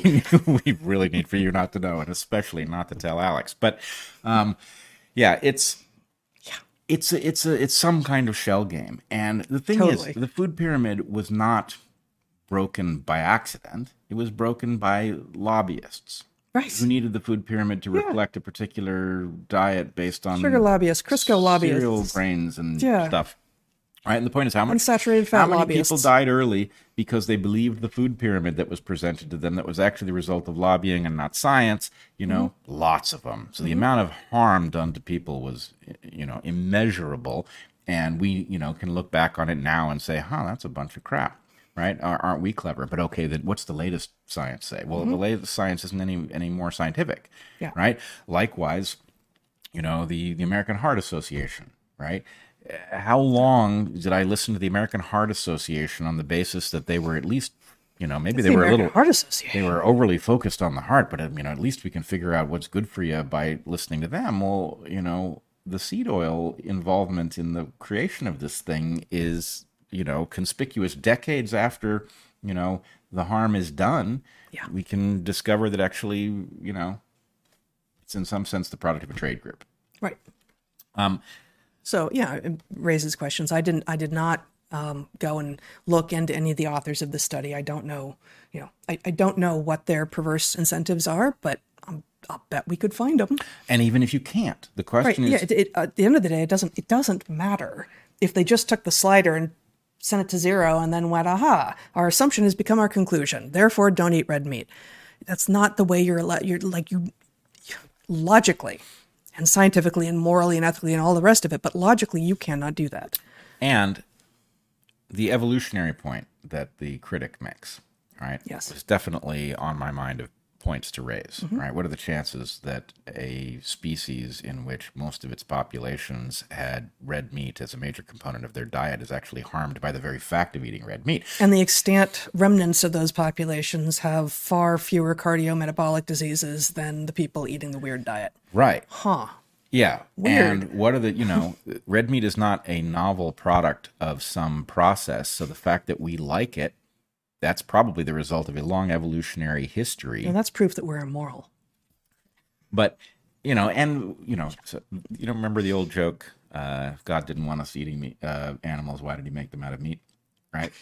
um, you know, it's it is it is kind of this point right? It's one thing when you're dealing with something novel that you don't have the ability to evaluate its quality because your ancestors didn't have it but our ancestors had a lot of access to red meat. Yep. we like it for a reason. There are differences in how that meat is raised. The more it is raised in a manner that is similar to the animals that our ancestors ate the better off you are. Shocking that. Yep. um, but So you can thing, also make the animals sick by giving them a diet high in grains. funny that yeah. It's the animal's fault for believing the food pyramid yes, feedlot cattle shouldn't have been reading up on what the USDA mean- thinks they should be eating. you know, uh, I don't know if this is in their defense, but they are very gullible animals. So, Cows. Yes. So the fact that they were uh, buying into the food pyramid is perhaps at least predictable. But, um, but the other thing is, look, we know that meat is not inherently bad as a food substance, right? Let us all know agree. We know it because Yes. I mean- lions and leopards don't have a problem with it. Well, but uh, so but, but we're No, no, not no, no, lions and leopards. No, no, no, no, no. Let me finish the point. Lions and leopards don't have a problem. Therefore, biologically speaking, it is not an unsolvable problem that red meat causes for those who consume it. It's been solved in lions. So now, given that our ancestors We can't eat cellulose, and termites can are in a symbiotic relationship with organisms that can, and they can is a- digest this. this. is a I mean, I get it, but Yes. this is a false analogy. Uh, My point is, lions don't have ill effects from red meat, so it's not like red meat is a toxin.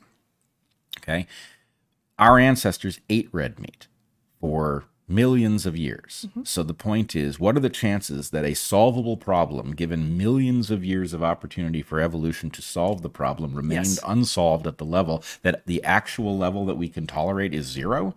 I would say the chances of that being right are near zero, right. right? Yes, They, they approach zero, They- right? So they absolutely do. Whereas uh, the idea that it's uh, kind of pretty much okay to have some stuff in your diet that was invented yesterday on an evolutionary time scale. You know, if it was invented in the 20th century and that isn't having its slider sent all the way to zero, uh, you know, and some of the stuff that was invented in the 20th century, it's probably going to be okay for us. But in general, minimize that stuff and maximize the stuff that you're, you know, that A, you know, in Michael Pollan's words, that your grandmother would recognize as food, and that you can be certain uh, your ancestors have been eating for at least thousands, if not tens, hundreds of thousands, millions of years. Well, the way to do the question about the stuff that's recently been invented is you don't necessarily know if it's harmful, but what you do know is that it's not safe, That's right. right? Because the It's like point is certain mRNA vaccines. right. Mm-hmm. To say something is safe is to say it is without risk, and when something is truly novel, it is not without risk. You don't know what its long-term implications are. You don't know what its implications are for epigenetic regulation of stuff. Well, and this, I mean, this, th- this is exactly the position that we have had on GMOs since the '90s, Yep. right? Since I mean, I, I remember, I remember TAing a class at the University of Michigan in like one of our first years in grad school, you know, mid mid '90s, and it was it was one of these like biology for non-majors classes, and we had a paper on GMOs, and even then, it was just abundantly clear, okay, yes, that sounds like frankenfood, but put that aside. Like, get over your like aversion to it because it sounds not right. Think instead about what that aversion means. Like, why are you squeamish about something that has never before been together uh, evolutionarily? That means it's not tested. That means that we just don't know. And the sleight of hand there is something that we can unpack, right? You Yeah. can focus on the actual food stuff, the creature that's been genetically modified, and you can say, we can demonstrate no harm, right? Okay, did you test it in light of the farming practice that it alters? Did you test it with respect to trade offs? In other words, you have made one strain tolerant to some pesticide, which probably isn't good for you. Um, but in order to get the uh, the insert that allows it to be tolerant, you have chosen a strain. And the point is, did was that strain optimal with respect to all of the other parameters, or did you sacrifice those parameters in order to get it to be tolerant to some herbicide? Right. So the point is, there's lots of logical reasons to wonder about how healthy that thing is and whether or not it contains risks we don't know. But the presentation is very much like that paper. The presentation is pseudoscientific, and it sounds like this. It sounds like this. It, it goes, um, human beings have been genetically modifying organisms for thousands of years. This is not different. This is just simply a matter of us doing what our ancestors have done, yes, in a newer, higher tech way, but there's nothing new. How could genetically modifying an organism be inherently bad if that is literally all of our food crops and all of our animals, right?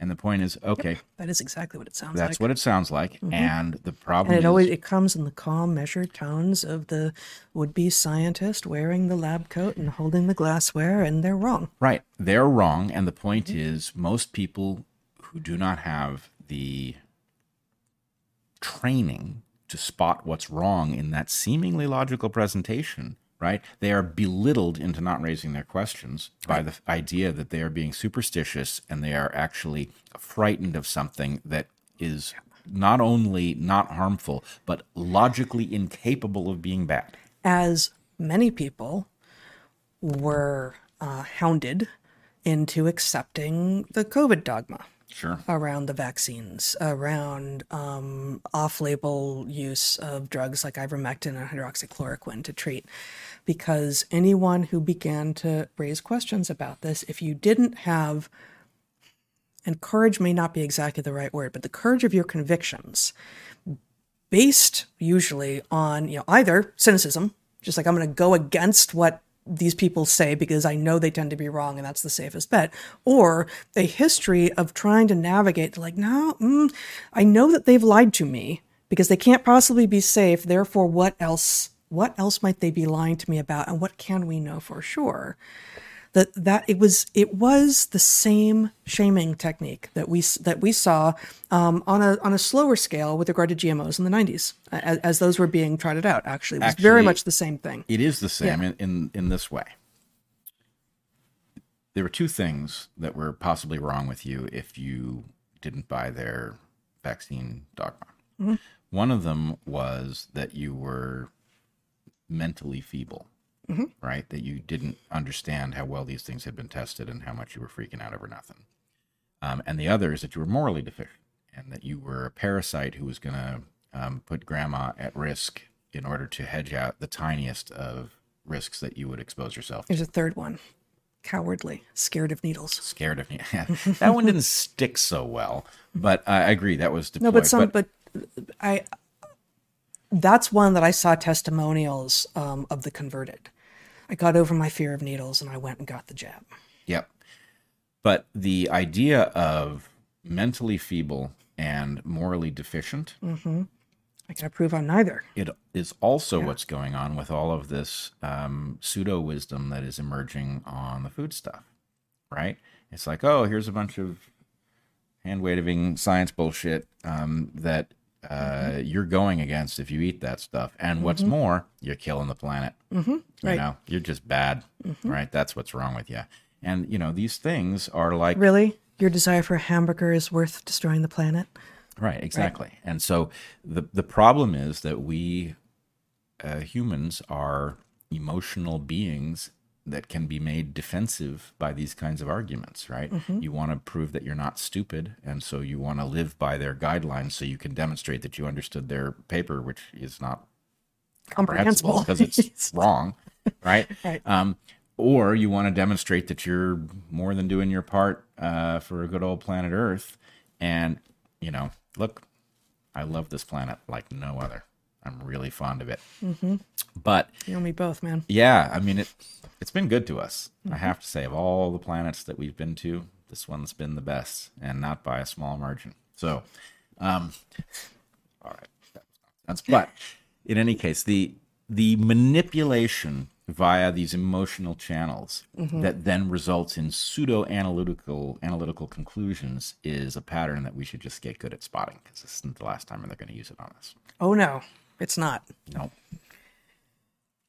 All right. Um, there are a couple of things that you were thinking about maybe talking about. Uh, we've been going for a while, a couple hours already. Um, uh, did you want to? Did you want to go to either? Uh, yeah, let's let's talk about the orcas. Orcas, okay. briefly. Um, so, story emerged this week, and I have to tell you that this is a tough story for me actually because um, I connect it with my reaction to uh, roadkill, animals that have been killed on the road, which I have always had trouble with. Right? I I am not an uncaring person when it comes to harms to people, but there's something about animals killed by cars that just it it hits me hard every time. And so anyway, maybe that's a defect in my character that I feel it as viscerally as I do. But anyway, a story emerged yesterday. Um, this is not about roadkill. It is about a pod of orcas, and um, this pod of orcas was trapped in some sea ice off of northern Japan Hokkaido. Yeah. um, and it was a, a large pod, um, including several calves. And, and this really got my attention because there's a uh, there are pods of orcas up here where we live, and recruiting, you know, a year in which a calf, you know, is born and makes it to next year is a big deal around here. This is a, a, a tough process. So anyway, Yeah. the I mean, the interbirth interval at a minimum, I think, is two years, and sometimes it's way longer than that. So, and a I mean, lot of the calves don't survive. Right. And Yeah. so anyway, um, you want to show the video of these trapped orcas. oh my god, Um, so here you have a pod of orcas in a small section that is ice free, bobbing up and down, clearly trying to breathe. And you can imagine with the calves there, they would have an even harder time getting to the surface than the adults. And anyway, the the story struck me as um, potentially very tragic because a number of things were true. One, there didn't seem to be any plausible plan for saving them. While I can imagine that if there were an icebreaker ship nearby, maybe it would be doable. There's a question about the depth of the water. Anyway, nobody seemed to have a, an idea of how to break the ice to free these animals. And it looked like, you know, it, these are warm blooded creatures who were going to exhaust themselves and die quickly. Um, and the idea, you know, we get very focused if a, a group of miners gets trapped in a mine and we know that they're going to suffocate and there's a race to save them. And I understand why those stories obsess us. But these animals, um, it was like that story, you know, these are obviously incredibly intelligent creatures and also not common. I don't think these particular orcas are endangered. But um, the particular population that they're coming from. yeah, but nonetheless, the this is like an entire little lineage, right? Right, that could be wiped out by having uh, gotten trapped by the ice in this way. Apparently, it's not the first time this has happened. But anyway, that struck me as a, you know, just an awful predicament. Um, now, good news, I think, is that as of today, there's no sign of them, which people take could be that they succumbed, but I think Although it seems unlikely that they would all have succumbed at once.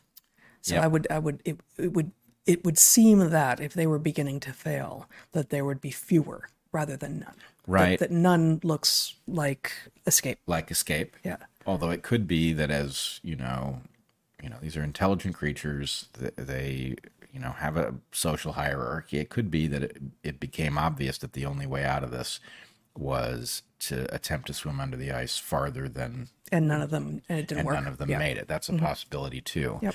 Um, so I don't know. I'm I'm I'm interested to know what their fate was, and and concerned that No, we may never know. I don't, they weren't; these weren't tagged animals. I don't think. they weren't tagged, but they may be known because of you know photo IDs and all. Not that they carried photo IDs; they don't have pockets. But No, they never get stopped for speeding. even though they're fully capable of it, Oh, sure.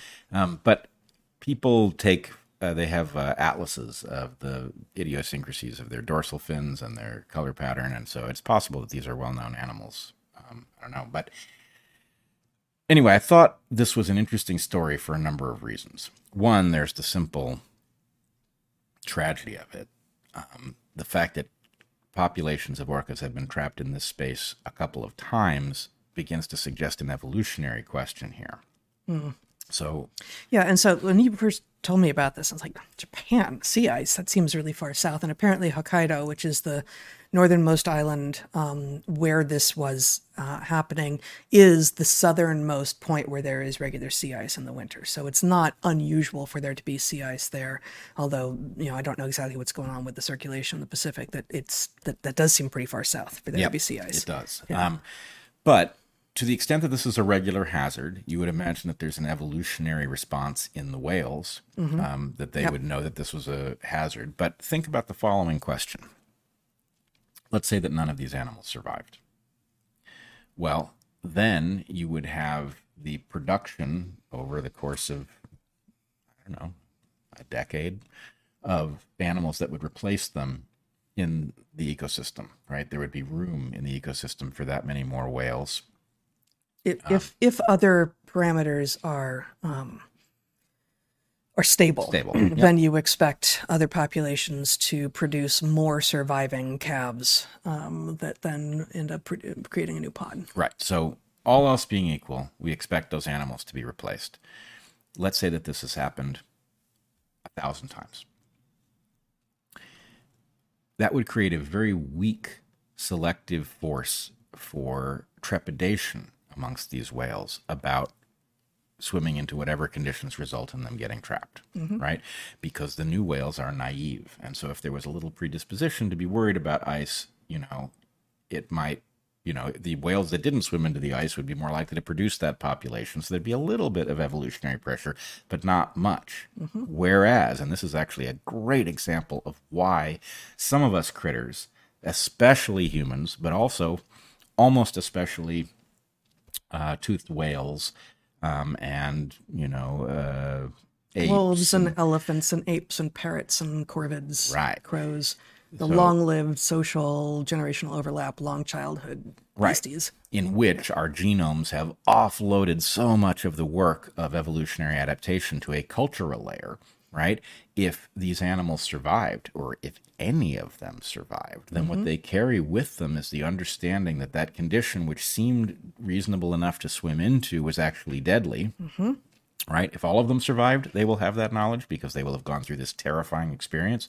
And that terrifying experience, what is terror? Well, terror is the, you know, uh, uh, all right, activate these contingency programs and definitely remember this because it's really important and you don't want to end up in the situation again, you know. So, the sort of negotiation with God that a human might go through, like, if I get out of this, I'll never do it again, right? Yeah. That kind of thing.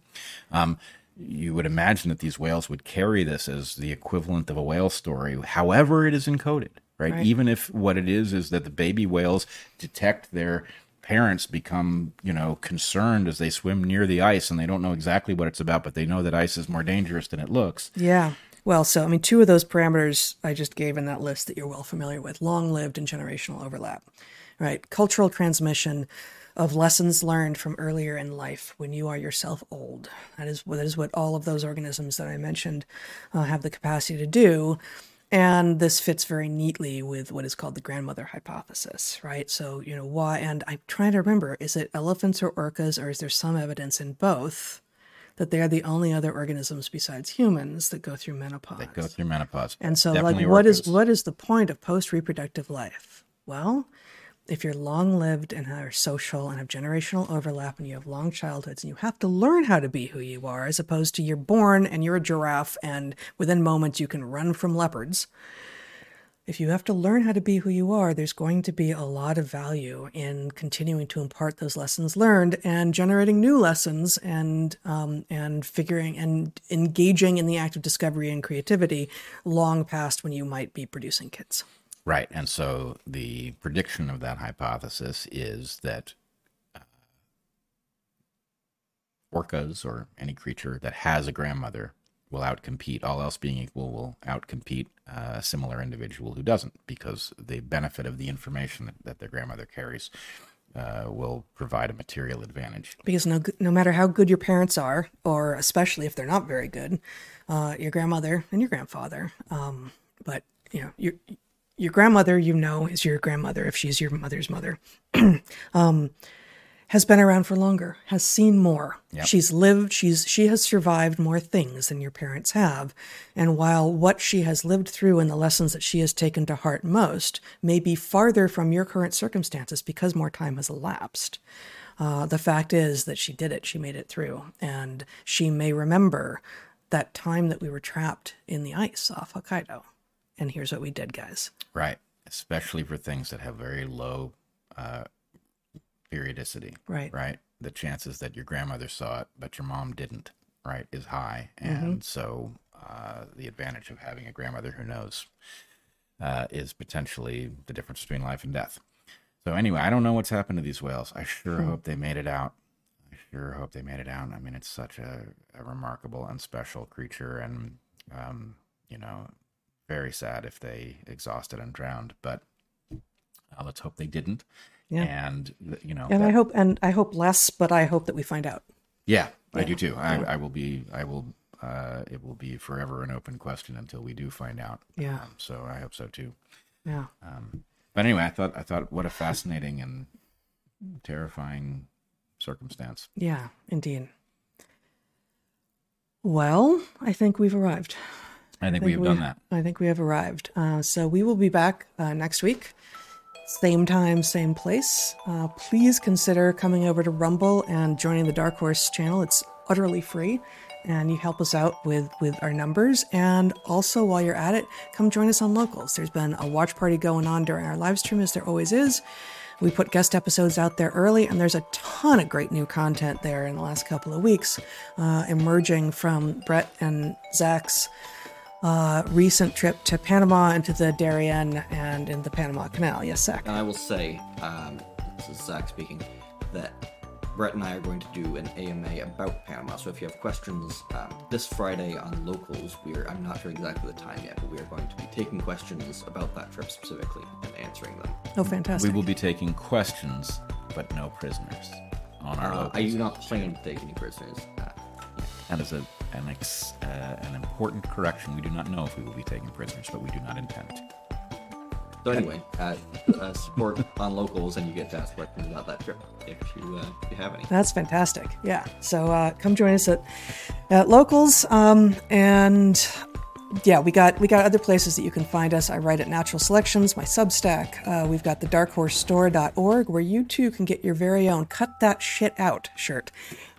And I will point out that our limited experimentation with this shirt in the family has established that it comes in handy a lot. Yes. Um, also, for those of you who um, are unhappy enough to live among uh, mask wearing authoritarians, we have uh, Jake's Micro Pizza. Right? is delicious. Uh, which uh, it comes in a variety of sizes, all microscopic. All microscopic. Yes. Um, we have a number of toppings to choose from, Mm-hmm. many of them made from red meat. yep. But all organic, GMO free, uh, usually locally sourced, although it depends on where, in fact, you're buying your Jake's Micro Pizza. We do not actually supply the pizza, we do supply the merch from Jake's Micro Pizza store. Uh, you can It get comes the. with pizza now. Oh, okay. oh, it comes with pizza. Yeah. Good. We don't. We're not having to pay extra for that. Like, no. Not even for postage. It is that small. Oh, yeah. I mean, it's kind of like homeopathic pizza. It so is. it's at levels like levels. Homeopathic pizza. like. Yeah, it is. It is homeopathic pizza. Yeah. So Um, levels are so small that you just don't have to get the permitting. it's yeah. it's really in every way that a pizza can be perfect. It is perfect. Uh, unless you're hoping to fill up on pizza, then you should find a different source. Yeah, if you're hungry, Jake's Micro Pizza is not for you. but if you would like to be constantly eating so as to not have to put on your mask, this is your This pizza. This is the pizza for you. Mm-hmm. Yes. This is this is your pizza. Um, lots of other great designs um, at our store at darkhorsestore.org.